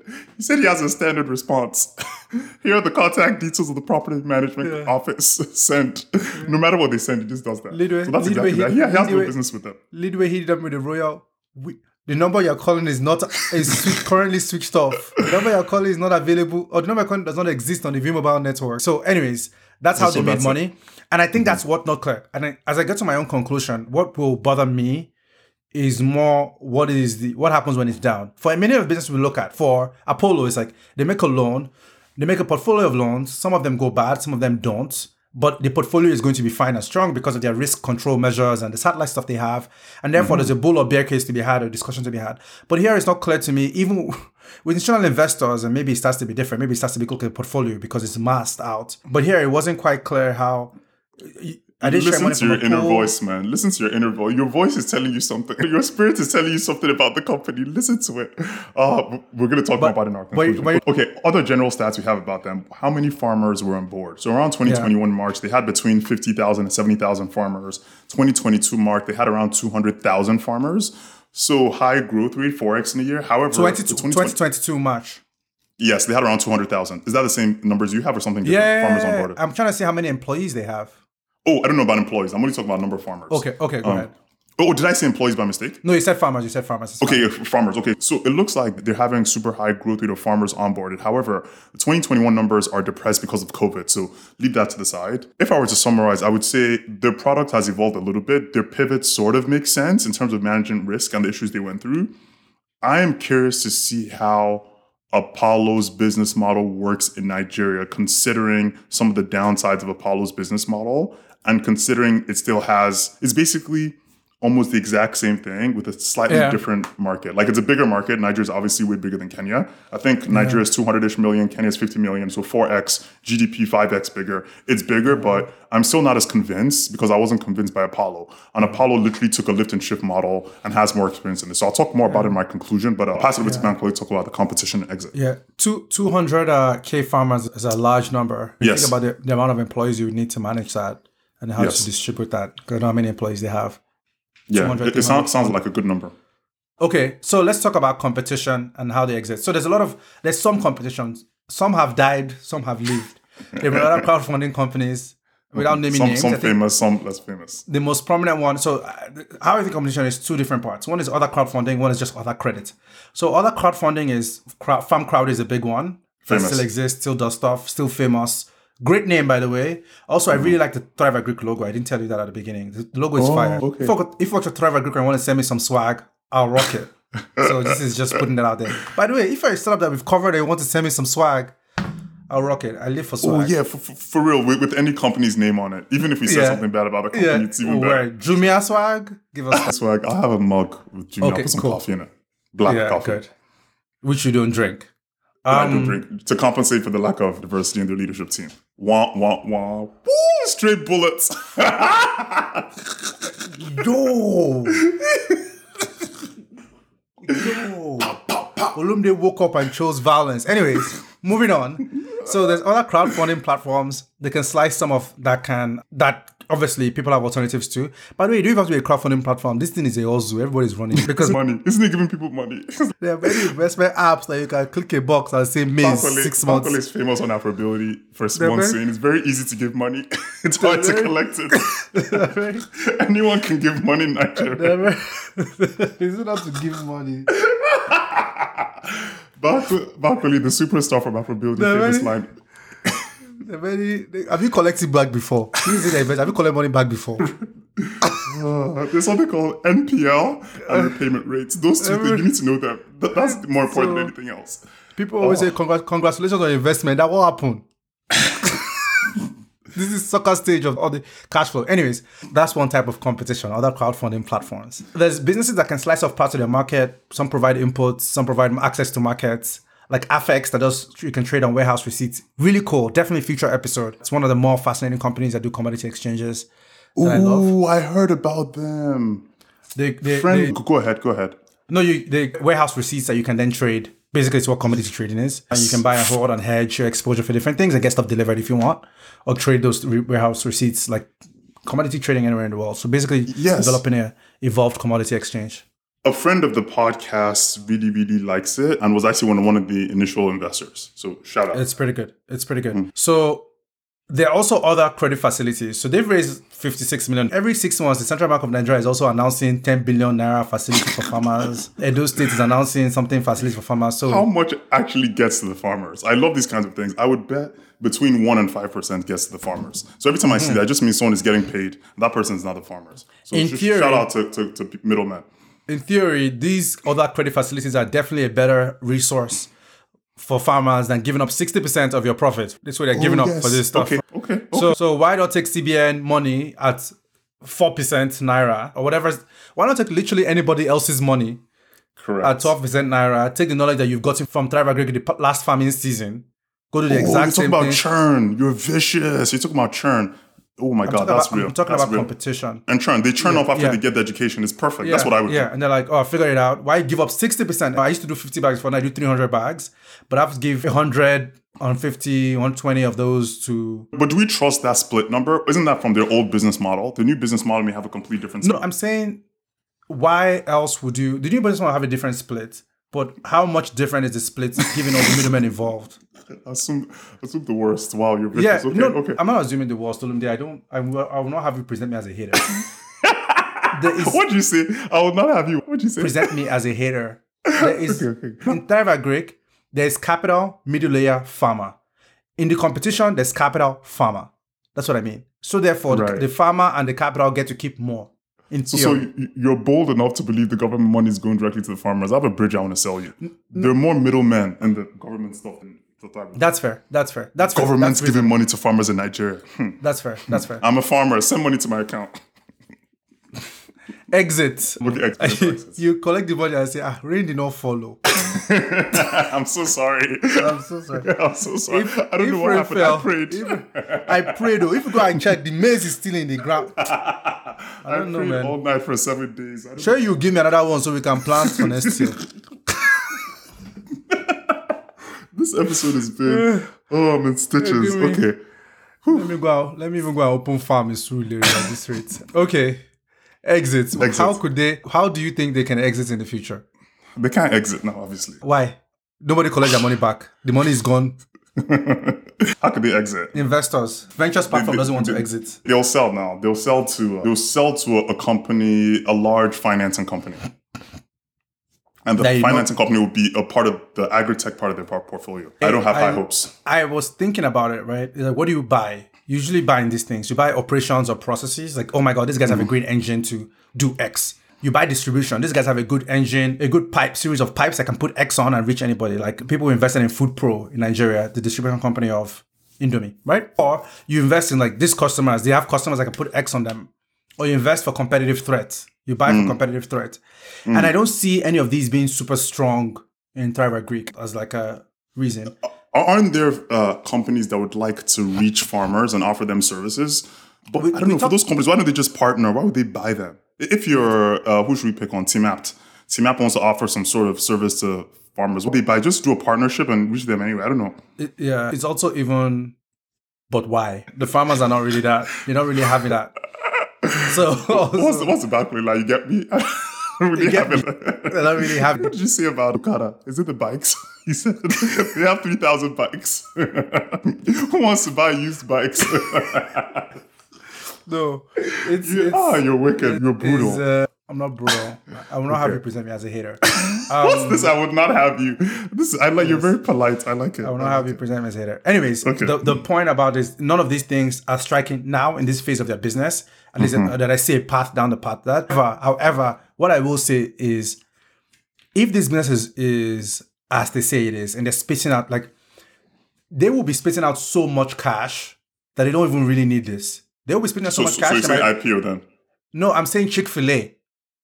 I'm saying privately held cash cow. So, for example, Chick And then they'll just pay out cola and no Pay out platforms debt. out of the cap. Yeah, yeah. As You're assuming they're super successful then. base camp, Chick Fil A. Got it. Well, am, am I am I cracking a joke? Afrobility stand up hour. I'm saying if this works, they will spit out a lot of cash because think about it, right? If they can Mm-hmm. Keep any of those returns, see the returns that they're promising people, retail investors, and then you have to go to the distribution, you have to pay, Paystack two percent to transfer something. Everything is messy. But you have one investor, you make one big debt payment that is fixed, and you go improve and get stuff on the margins. But you have sixty million dollars to play with. Yo, this guys be spitting out so much cash. They will be. They will have to hire the eBay store. You have to hire somebody to just open the envelopes or the checks. What they'll be doing, they have to hire somebody to open the envelopes. Like the treasury function is going to be wild. And at that point, you don't really need investors or equity markets and all that stuff. If they can turn the sixty million dollars to anything worthwhile, pay back the original sixty and keep some capital to themselves, even on this same model, even on those same returns, Okay. this twenty percent in six months that they're offering, if they can run it on this sixty million dollars, better better move out. They will come and find you. I, I maybe I'm you just skeptical. that? Maybe I'm If just skeptical. I don't understand. I don't understand. If you, Go ahead. right, please finish. I'm saying if you believe, right, that they can take that 20% that were giving me as a retail investor, 20% Correct. in six months, right? Yes. And run that same margin, run that same margin, arguably better because of scale and a bunch of costs have been cut out. Like run that same margin on 60 million every six months. Yeah, I, I just don't I just don't understand. Let's not do the math. Obviously, it's, it's 50-ish percent in a year. I don't understand the business. Make. Dangote, they watch him back. Yeah. So typically, most most common ways to exit, right? So M and A, someone buys you, IPO, you IPO. I would say IPO Yeah. less likely. M and A, who's going to buy them? I'm not sure. I, I would just say on the exit piece, they need to prove out raising larger amounts of debt over time that the business is actually sustainable. So if in 2025 they raise Mm-hmm. 200 million dollars of debt, okay, cool. And on on and on. For now, I don't know. It's a bit early to call it. I'm not sure where this will land there's no comparable in other markets that I could think Yeah. about. So it's a bit tricky. One thing that did occur to me is Apollo acquisition, but the problem is they're the same size, so n- not going to happen. Then I was like, merger. Why would they merge? They're doing the same business model. They're already in their country. Maybe there's some play there where both of them can do something similar. It's just something. If I were Apollo, I would r- run. I would focus on my own uh, business before doing Yeah. this. Okay. Okay. Close. Wrap. It's I can go. Oh, I can go. I can go. My my summary is going to be very short. It's intentional. Okay. Uh, so my three parts on the fundraising, farmers as a customer case, and the risks I see in the business. Good. The fundraising is actually really cool. The debt part I think is very it's fit for purpose. It's you know when they say not every business needs to raise every kind of capital, not every business needs to raise VC money, not every business needs to raise this kind of money. I feel like for the re- for the business model that they describe and what they're running, there's definitely some opportunity for them to raise debt at this stage. Maybe at the beginning you want to get Olumide wants to interrupt. At the beginning you want to get some equity because you're trying things out and you want somebody to take the risk with you. But if you have the model right and have the right scale, you can build a portfolio, you get debt, and you can do that. Olumide, you have the Why didn't Apollo raise 60 million, please? everybody They're in the exact same business. Everybody Hmm. has different ambition in life. You cannot be projecting Apollo ambition with this guy's ambition. Everybody I'm, ju- I'm just so curious. The business model is almost exactly the same. I'm just very curious. It's something to unpack because obviously, for the people who are not so familiar with fundraising, for every business, it's better to do debt, right? Because obviously, you have less dilution. Now, obviously, it depends on the terms. So that's a blanket statement. It depends on the terms, the payback schedule, but on average, it's typically better because you're not diluted, and depending on how it's set up, it's typically better. So Mm-hmm. weird that a business which has a founder with an exit and more access didn't do that. But something to, for us to think about for, for, for later. Because I agree Yeah. with you. It, Apollo literally says all they do is give capital. Now, they don't say it that way. They say increasing food supply, AI, whatever, but similar businesses, different approaches. Interesting. Yeah, it's very interesting. I guess somebody has a different. People have different levels of certainty, different levels of assessment of the risk of their outcomes of their business and how they want to share the downside and the upside. That's it. Um, Or maybe also, some people cannot raise the equity. Maybe. So they raise Yeah, it secured yes. against. Yeah, they raise the debt. Yeah, I would love to, to see the terms. If you have the debt, deck or terms, please email info.afrobility.com. I promise it will be a secret. I won't share it with anyone apart from Bankole. Because Bankole is in Yes. the email, so he has to see it. Yes. So send it to us. Second thing is so the first is I do debt, it's fit for purpose for the use case. Yes. Second is building for farmers. We talk about this over and over again. What is the right business model to serve these people? It's 30 million, it's 40 million, it's 50 million. You see all kinds of crazy estimates, right? And many of them are exploited from the formal system, not just financial, educational, across the board, right? Their kids are not in school. And I'm excited when I say start building for this segment because all the stats point to how important culture is important, food is important, so many farmers, so much farmland. Agriculture is a quarter of GDP, 35% of the population. It's important, but these guys are criminally underserved. Meanwhile, everybody's trying to give me a, money, a wallet app for transferring money. I do that part. I do that. I'm not convinced that their model has any like inbuilt skill into it. Sort of similar to Apollo, where you actually do have to spend a lot of resources to onboard the end farmer. And you have to wait um, for the like natural harvest cycle. timeline. The cycle is just is what it is. There's So it doesn't scale as quickly. So you have to you can't recruit in the middle of the season unless towards next season. So all kinds of weird things depending on the crops you do. It can get complicated very quickly. So it doesn't quite scale in a way traditional tech businesses would scale. Yes, for a venture capital expected growth rate. Obviously, Yeah. there are different types of businesses, and businesses are great. It's just for this podcast, we tend to focus on crazy growth venture scale, not because that's Yeah. the best, but that's because the tech, that's what the tech investors are looking for. There's Yeah, no best or worst. All that matters is cash flow. So, Exactly. All that, all that matters at the end of the day is how much money you're making. correct. The- how much stay are alive long, long enough to get cash. That's it. meet your inve- honestly at this even point it's not even to get cash it's to meet your investors expectations Don't some people complain about the company when people complain about when people complain about the company it's always like you probably people giving them money Let's talk about Everybody's quarterback. everybody's playing a different game I'm not talking about anybody Olumide if you want to say something say it with your chest Famous Afrobility line. Say it with your chest. I My used it the other day in real life. my last thing on the thing is all these trends around farming and how difficult it's becoming, climate change, smallholder farmers, how inefficient it is, and there's this ceiling on productivity improvements for farmers, right? I think on that end they'll say, look, there's just so many farmers and we are far away from that ceiling.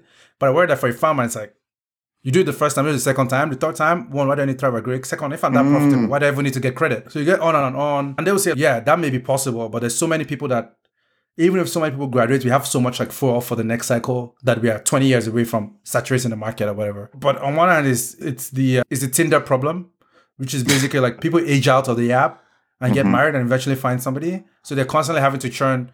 Like churn is part of the design, the progress, and that limits how much you can make. If it's as good as you say it is for meeting a life partner, Yeah. then you clearly can't have me for a long time. You know what's funny? I've never heard anyone use that line with Tinder before. Normally people use Match.com, but I love it. I would have said Tinder, you could use it indefinitely, but let's not be reckless.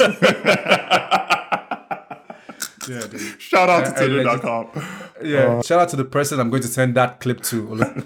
Just get ready.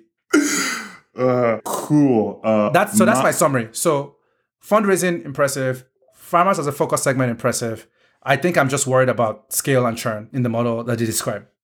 Yeah, makes sense. Our conclusions slash summaries are actually quite similar. So mine has one, two, three, four, four, four different categories. So farmers, aka consumers, entrepreneurs, and then bear case and bull case. So farmers, similar to what I said on Apollo, amazing opportunity for the farmers to get access to advice and or better inputs and or straight cash support plus distribution with off-takers slash distributors especially considering it's so easy to ne- neglect them they're small their incomes are low education level is low they live in rural areas so i'm very thankful so hard to reach. i know They're i so know hard to reach. I'm so grateful. I'm so grateful that someone is doing something for them. I hope there are many different types of businesses trying to support them. And I hope like we see some examples of more successful companies like Thrive Agric that get entrepreneurs excited to serve the segment. I think it's important. And I'm glad someone is doing it. Second piece, entrepreneur. Unlike Eli from Apollo Agriculture, who's awesome, but who adopted a, a model from America to use in Kenya. Now, don't get me wrong. I love lift and shift models, obviously, but what Uka and Ayo did, I think it's really cool because it's challenging. They didn't come from like another country. They didn't have an exit like Eli. They didn't have the connections. They basically saw an opportunity. They're like, okay, we have some farms. We work in agriculture. We have some connections in Benue. This guy is in need, and they just went on it and they did it. They went to Google, they got into Google Launchpad. They got into mm-hmm. YC. They made it through COVID. The CEO had to step aside for a few months, and honestly, their business is still standing. They raised sixty million of debt. They pivoted. Like my hats off to them. The founder, Yeah, and the other thing to note here, sorry, and the founders that makes it really impressive. I know we've been very tongue in cheek this entire episode. Is these guys have is our point of view is not unique, if it makes sense. Like this, the mm. point of view that's that is the skepticism about Thrive Agric, maybe the point of view is a different thing. The skepticism about Thrive Agric is not unique or new. From the hmm. jump, then people being like, "Yo, don't do." My mom hmm. Would be like, "Oh, I heard about this stuff. I'm sure it's a scam. There's no much soybean." like my mom is telling me, "Don't do this Yeah. agricultural crowdfunding platforms." So it's very common. But they've that was five years ago, right? yeah, And they're still at it, and they've raised even more money six months ago. Now we're in September Yes. 2022. Yes, yes. 2022. I think the founders that's a perseverance of just constantly answering questions about if your life's work is a fraud. Can be very like annoying. Yes, very no, least. plus one to that. I'm especially they started when they were between 25 and 27. They've been hustling all these years. So my hats off. Even though if you listen to this podcast, I'll send a lot of jokes. I was borderline on mm. serious. I still give them a lot of credit for trying to make a difference and trying to build a big business and getting into YC, making it through COVID, pivoting, raising money. It's not very easy. So my hats off. Well done. Good job. And yeah, if you listen to the episode and I annoyed you, apologies. I'm just in a very good mood. But my hats off to the founders. Best of luck to them as they go through, through the journey. Okay, bear case, bull case, then we close. So bear case, I mean, as you'd expect, international expansion is super hard because those markets are smaller than Nigeria, different TAM, different culture. Credit assessments may lead to like maybe inaccurate because it's so hard to get data for these people, which affects revenue. The farming yield may have some issues. Finding the right partners to cover the insurance may be costly. It may be difficult to grow. Farmers may be distrustful. Farmers can churn. You get the sense. There's a lot. The, but the fundamental problem I still see is what I said on Apollo is the timeline to make this work to me just seems so long. Now, Yeah. if this, let's say pre-seed investors Kola Aina Ventures platform, if he's expecting seven to 10 years from when he invested, I just don't see how that's going to happen because they still have such a long way to go. I may be wrong. Maybe they'll exit next year. I'll be wrong. It just seems like a long business that they need to take time, understand, scale, make it work, go through iterations, find the best partnership model, figure out which Or, crops. or collect dividends. Shareholder dividends. Yes, if it's spitting cash, then of course it's a great business. I'm just, I don't, I, I have, I'm just not as sure of the vi- viability of the business because number one, they just pivoted literally in 2021, so a year from recording, and then number two, there was a lack of specificity of a lot of important details every time I tried to understand the business model. Like, Yo, dude. like dude insurance partners insurance premium insurance calculations credit assessment like i'm not going to go down the list i won't bore you but especially because i just prepped for apollo and the delta was very stark which to me is every time there's ambiguity or cloudy stuff it just raises a yellow red flag in my mind Okay, bull case, and, and on the positive. Okay, positive. International expansion goals, we continue to raise large amounts of money from foundations or aid institutions, maybe even governments. Combination of raising that amount of money gives them more timeline to prove out their business model. Credit assessment turns out to be easier to do because they make a breakthrough or they partner with other stakeholders in the ecosystem who can do that better. Farmers develop some positive affinity towards them. They grow with the farmers. They catch the farming curve. And because they have enough time, because they raise so much money, they can scale in a bunch of years and they mm-hmm. spit out enough cash to make all their institutional investors and debt holders happy. So that's the positive case. And then, of course, the ultimate part of the bull case, if it happens, is an actual exit. I don't know who they're going to sell to. There are some large agricultural players in Nigeria and Africa, but those players already have direct relationships with farmers or already doing larger scale industrial farming. So if you're already doing industrial farming, what is the incremental benefit of doing someone who's doing small scale? I'm not sure, but that's Yeah. the, the case. Okay, so overall summary. 70% on the negative bear case, only 30% on the positive bull case. I just think there are too many concerns with the business model. It needs too much time to scale. There's some uncertainty about how they're managing the risk, the credit assessment. There's some uncertainty. Why are they expanding to other countries, dude? Nigeria is the biggest country. They're going to Ghana. Depending on the data stats you depending on the stats you look at, Nigeria is five to thirty x bigger. There's so many question marks. Nigeria hedging now. Nigeria hedging. That's not what you tell I understand, but you would hedge in a business where the government is likely to dislike you. Agriculture, dude, every day the Nigerian government is trying to say, so I, I don't know, there's just, may, maybe it's fine. Uh, flags go off in my head when companies leave TAM that's 10, 30x bigger to small TAM. If it's fintech, for sure hedge. But agriculture, why would the government try to screw you? I know they could say maybe there's some overlap. Anyway, fine. That questions mark about growth, international expansion, debt raise. Yeah, yeah, the, um, one, yeah, the one that is calling them agriculture. That's what we talked about earlier. Is it fintech Sorry. or ag- Sorry. yeah. Okay. You Anyway, you- you- you get the point. The summary is I'm more in the negative case because of the timing and the risk in the business, but I still give my hats off to the founders. I hope I'm wrong. I hope that they do well. But unfortunately, I'm even more negative than Apollo, even though Apollo's in a way smaller market, Kenya, because Apollo has been doing it for longer. Apollo has founders that are uh, more experienced doing this business model. And Apollo, if you ask me, has a better way to do credit assessments. I'm not sure, but from what I research, I think they're doing it more critically than these guys. So more negative than Apollo, but overall, I wish them the best of luck. I want them to succeed, but honestly, I, I'm more in the negative case, to be honest. I was looking at Apollo, it's more one of my concerns when we did that episode was how can they be profitable given all the costs involved in sourcing and testing and collecting and mm-hmm. distributing and mm-hmm. vetting mm-hmm. and quality. I think it's the same question here, assuming that everything else is true. And but I think these guys are just maybe starting off. The difference is maybe they're starting from a much worse place. Therefore, Oh, yeah. the delta of improvements. So delta, Oh, no, no, way delta, worse. They just pivoted in 2021. Delta of improvements that they can make, the farmers in Kenya and Ah. Nigeria. So the delta of improvements that they can make is bigger. Therefore, the margin they have to play with is bigger. But now we're getting into like pie in the sky, no, not a business thesis chats, Conjecture, as they say. conjecture. Uh, Ah. We're just chatting as we speak. So, all right, cool. Okay. Let's, God bless Thrive Agric. I have, Yes, I have yes. three recommendations. I, I wish them the best of luck on all their future endeavors. And yes, I hope that they do well. Congratulations to all involved on their recent fundraise. Okay. I have three recommendations. One is this article called AI and the Limits of Language by Yann Oh. LeCun, ML God, MetaMake, Famous. world famous, Yann LeCun. Basically, uh-huh. the thesis is how language models would never really represent humanity or consciousness because the whole Google LaMDA engineer thing or the other. It's a mm. very interesting thesis about language is not knowledge and there's all kinds of approximation Correct. in any kind of but I prefer to get language than knowledge, so I'm okay with that.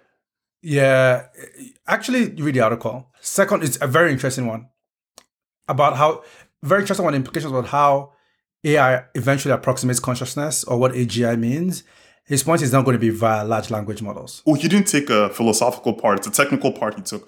Oh, I thought you were saying the philosophy of No. like, if you interact No, with someone else, even if they seem to be completely human, but they don't understand the essence of what they're saying. Okay, it's technical. Got it. Got it. I It's a, misunderstood. it's a, it's, yes, it's, it's a technical implication that basically going down the large language model, because language itself is an approximation. So if I, for example, the example in the article, stuff like if I say the box is in the pen, when we communicate, when people listen to us, when we say stuff, there's a lot of things that are implicit in communication. For right? sure. Especially after especially affability, especially if I say the box is in the pen, it could mean uh-huh. many different things. From who's talking, those implicit stuff is what is not going to be covered in language, written or spoken. That mm. is trained those models. So they will definitely, basically, the better the language models get, the bigger the gap. It's like the uncanny valley in software, N- not in software, in, in game, video games, and, and run robotics. So if you, so definitely read the article. It's a very interesting statement of fact. I love your somebody who should recommendations, man. I'm reading it, and it's a long read, right? It's not that long. It's, it's a fairly suc- succinct read. Okay. If um, someone has an app or Chrome extension that converts an article to a WAV or MP3 file, I would love to have that so I could listen to it on my phone. Yeah. The second one is Lindy Hacker News. Lindy is basically the, it's a phenomenon that says that if something has existed for a long time, it's likely to continue existing longer. It's like the broad interpretation. Oh yeah, yeah. I, I know that. I didn't even know it had a. I didn't even know it was called Lindy. Yeah, it's like something is Lindy. It's like Okay. a weird. Nassim Taleb uses it a lot, so Okay, okay. Taliban uses it a lot. Bankole and his love for Nassim Taleb. The, You get it. the three most get it. best line ever. Three most addictive things in the world: a steady paycheck, carbohydrates slash sugar, and heroin. heroin, I was like, exactly. What kind of list is that? Yeah, I love. Nas- Oh my God, Nassim so with the funny. gems. I love him. He's Um, always fighting with people on Twitter, so I know I'm a fan. I am such a fan. So, by the way, sidebar on Nassim Taleb. He has a philosophy of life, which is if you see something bad and you allow it happen, you are responsible. It means Oh, you're tolerating it. so his point is more, it is his duty to call out fakery and trash when he sees it. So he just reads stuff that people write and says, you are dumb. All day. It's, What a life. so vicious. Okay, so a few years ago, I read uh, Better Angels of Our Nature. I was like, oh my God, this book is so good. And then I went to read Nassim Taleb. So Nassim had some points about the book. S- sidebar, basically the book tracks the history of violence over time. And it shows violence has been reducing. Violence, human to human, human to mm. animal. Basically, it, mm. it paints a, a more optimistic view of the future if you follow the trend lines of historical changes of negative events, which makes a lot of logical sense. Now, Nassim says, oh yeah, but Black Swan don't follow trend lines, unknown unknowns, which makes sense. But I wouldn't disagree. The way he disagrees, is like he was No, no, fighting no. with the dude. No, I, I'll say what Nassim said actually was actually different. Oh, what oh. he said was, yes, that is true, but the series of bad events, the scale, the amplitude of something bad has actually gotten worse because of other changes. So what you are switching, what you are trading for, what was actually better was small localized skirmishes, basically, like tribal skirmishes versus nuclear war. What we now have is if Russia fights with the US now, it's going to be New York in the ocean. That's his point. It's more that doesn't mean anything. It doesn't mean anything. We're at risk of bigger, more significant things. Now, when nothing happens, it's actually a terrible sign. It's a Turkey problem. And Turkey can be. See, I sound like a fanboy. You sound get off the guys. I'm not even gonna finish that. I sound like a okay, fanboy. can, can, can we come back? I'm Even though your such first a record- fanboy.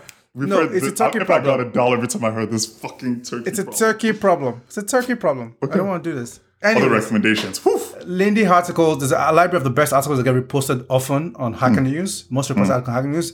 If you love Hacker News, which I do, I have a bot that just pulls out what's top on Hacker News. It's very interesting. And it can be technical stuff a lot of the time. I, I love it. It's nerd stuff. That's good. Last is a book called Line for Money about fraud and frauds, about all the different things that fraud.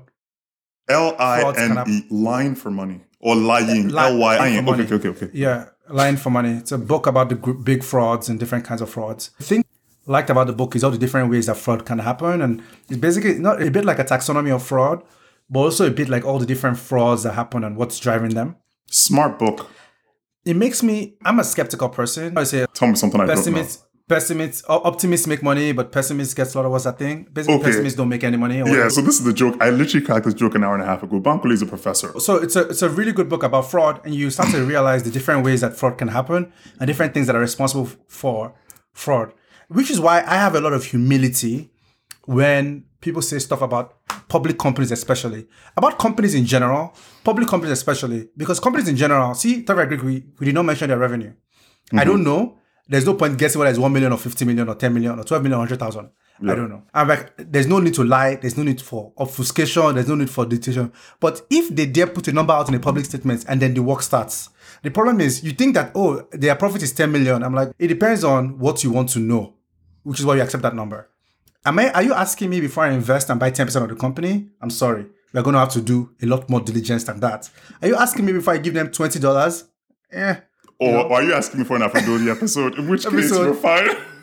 they're fine. Their profit is clearly ten million because you know they never lie. Companies never lie in their financial statements. Never, Um, ever. And Enron didn't exist. It's a good book for for, for my for humility, which is why I read it, and I read books like that occasionally. But those are my three recommendations: The Lindy Hacker News, AI and the Limits of Language, and Lying for Money. I love that. I like your strategy of summarizing your summary. I, sh- I should do that. Okay, so I have two recommendations and one small win. So recommendations. First one, I have this John Jim Rohn video, and the video is amazing. I think it's called "Things That Change Your Life" or "How to Change Your Life." It's incredible. Mm-hmm. It- Not even you can even listen to it on mute. Just the way he engages the audience, his pacing, mm-hmm. the way he pauses, the way he emphasizes certain words. You can't listen to it on mute. You can listen without video. You mean? I think. Yes, th- that's what I meant. That's what I meant. But it was it's unbelievable. I was just I was very struck by the way he engaged the, au- the audience. So context: Who's Jim Rohn is like a famous motivational personal development mm-hmm. speaker slash entrepreneur from the 80s and 90s. Most people wouldn't know him because he's dead. And most of his fame was in the 80s, but I know him because I like personal development stuff. Really great. I'll post in the show notes. 2nd thing mm-hmm. is Toucan, which is a Chrome extension to help you learn languages.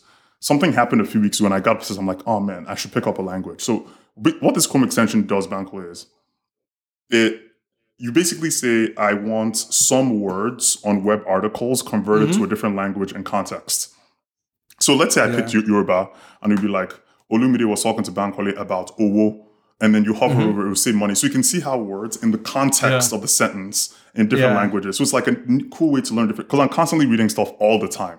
And because it's showing you the word definitions, translations in context of the sentence, you can learn the language better and you can change the frequency. So you can say only a few words, a lot of words, almost every. It's brilliant. And one of my friends just invested. Post Oh, it's so I need good. it for French. Because I was like, oh yeah, when I see it in context, so I've been using it for Spanish. I'm like, oh, of course, I can see uncle because of this, and because I always do a lot of financial tech stuff. I even already mm. know like some certain things. Int- intriguing. And then okay, small win. I did an exercise about writing down 50 goals. I was like, 5 0, 50, what the fuck? Like, what the hell? What? 50, that's mm-hmm. too much. Maybe one or two, maybe five. But going through that exercise actually brought me a lot of interesting, it took me to a lot of different places and things I wanted Life- to do. Life goals, yes. And I was intrigued. So shout out to Alan Dugan for facilitating this. But I was intrigued by first I was skeptical. 50 just seems like too mm-hmm. much. But then I realized the definition of a goal slash activity slash as you go down the first five, first 10, first 15, your brain starts to go in different directions and it takes you to different places to explore. So I was excited to do that exercise as a small win a few weeks ago.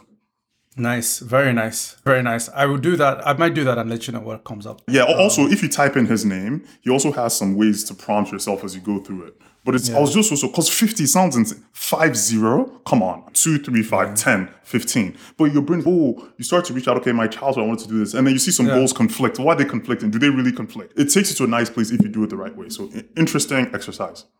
Fascinating. I'll do that. Should look into that. Yeah. Cool. All right. On that Oh, note, you didn't you didn't do your small win now. You only oh, oh, did recommend. Oh, I'll do my small win. Yes. My small win is I've started doing strength workouts. So in in Seattle there was a wildfire, it's a bunch of wildfires in Seattle as well. Not that not as bad as California, but enough to make it questionable to run outside. I'm mm. like at first I was like, that's how you know American because the air quality. I used to run on Eko Bridge in Lagos with exhaust in my oh, nose. Uh-huh. I used to run from Surulere to Lekki every Sunday, and now I'm like a fragile snowflake. if I run outside and the air quality is bad, I still I'm sick. I was like, why are you sick? I ran outside in the wildfire smoke. Yo, that's funny. I I was, I was, I was gas. inhaling, inhaling engine smoke from Carbon monoxide. and dodge, looking left and right and guiding because in Lagos I don't want somebody to come and collect Beats by Dre from my ear. Lagos is like you dodge, you go through a, um, a Okada, Dude. pothole, like road accidents, noise. Yes, is that's the There'll parts of Lagos Island when I'm running that I will first of all I'll be running, I'll be listening to music. ah, this one is time to remove the Just Let me just focus. Like I That's, never that's how you listen to DMX. it's crazy, it's crazy. It's crazy in retrospect that I never run. I always have enough energy, even if I'm running like 10k, 15k Lagos, to sprint. Even if at the 15k point, because I don't know whether I might need to sprint. You don't know Is that when, you, when your life will be in danger. I don't know when when I will see somebody walking towards me quickly, and I will have to I have to take this marathon into a sprint. Um, stand up hour. This has been So yes, insane. any anyways, my small win is that I, I wasn't able to go out and run because my heart and my respiratory system oh, you know, important. exactly. But why don't you just Stressful. get, a mask and run in a mask? That, would- that would solve How it. can I run in a how can I run in a mask? What kind of trash is that? Of course, you can So, run in a mask. Athletes even wear masks to, to train.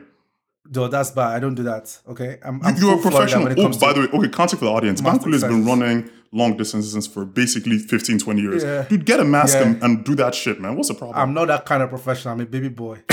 I like every, I like everything to be soft. there are different types of professionals. I like everything to be soft as stew. If I look outside and there's smoke, it's sign from Jesus. Come out. I don't come me out. I'm not here. Okay, You run I'm not here. in your apartment on the spot. Do you understand? So I started doing strength workouts, which is basically just like body weight strength workouts, which I haven't really done before because I only just run, and those were a mm-hmm. lot of fun. So I'll be doing them more. It's my small win. So Okay. like a whole thing that I look uh, forward to doing now, almost as much as I run as running. Two two tips. One, if you get a trainer, way more fun, although it's overpriced. Even an average Yeah. trainer is like 100 something dollars per hour. And then number mm-hmm. two, there are classes you can do that have a combination of strength and cardio, which is like a good segue. So you have a, a bunch of different options. You don't just, you, you don't, oh, let me do 100 pounds. Like, you don't, if you find it boring, there's some nice, maybe not HIIT classes, but there's nice things where it's almost like you're not even sure because part of the workout is they have some weights, then cardio mm-hmm. running. Yeah. So you have a lot of variations. I wish I'll more that. people could, could do trainers, but man, trainers expensive, dude. I haven't taken an exercise. I was telling some. I haven't taken an exercise class ever. Oh, dude, I was trying to get me to massive one, so recommendation, even for couples, man. Do that stuff as a couple. It's fun. Yeah, Yeah, was trying cool. to get me to take some classes. I said, On, on- on that note, Afrobility ends with uh, dance classes recommendations. class how we do-. All right, cheers. All right, Bye. laters. So cool. Thanks for listening. We'd love to hear from you. If you have any feedback, topics you'd like to hear, or just want to say hello, please email info at afrobility.com. Thanks.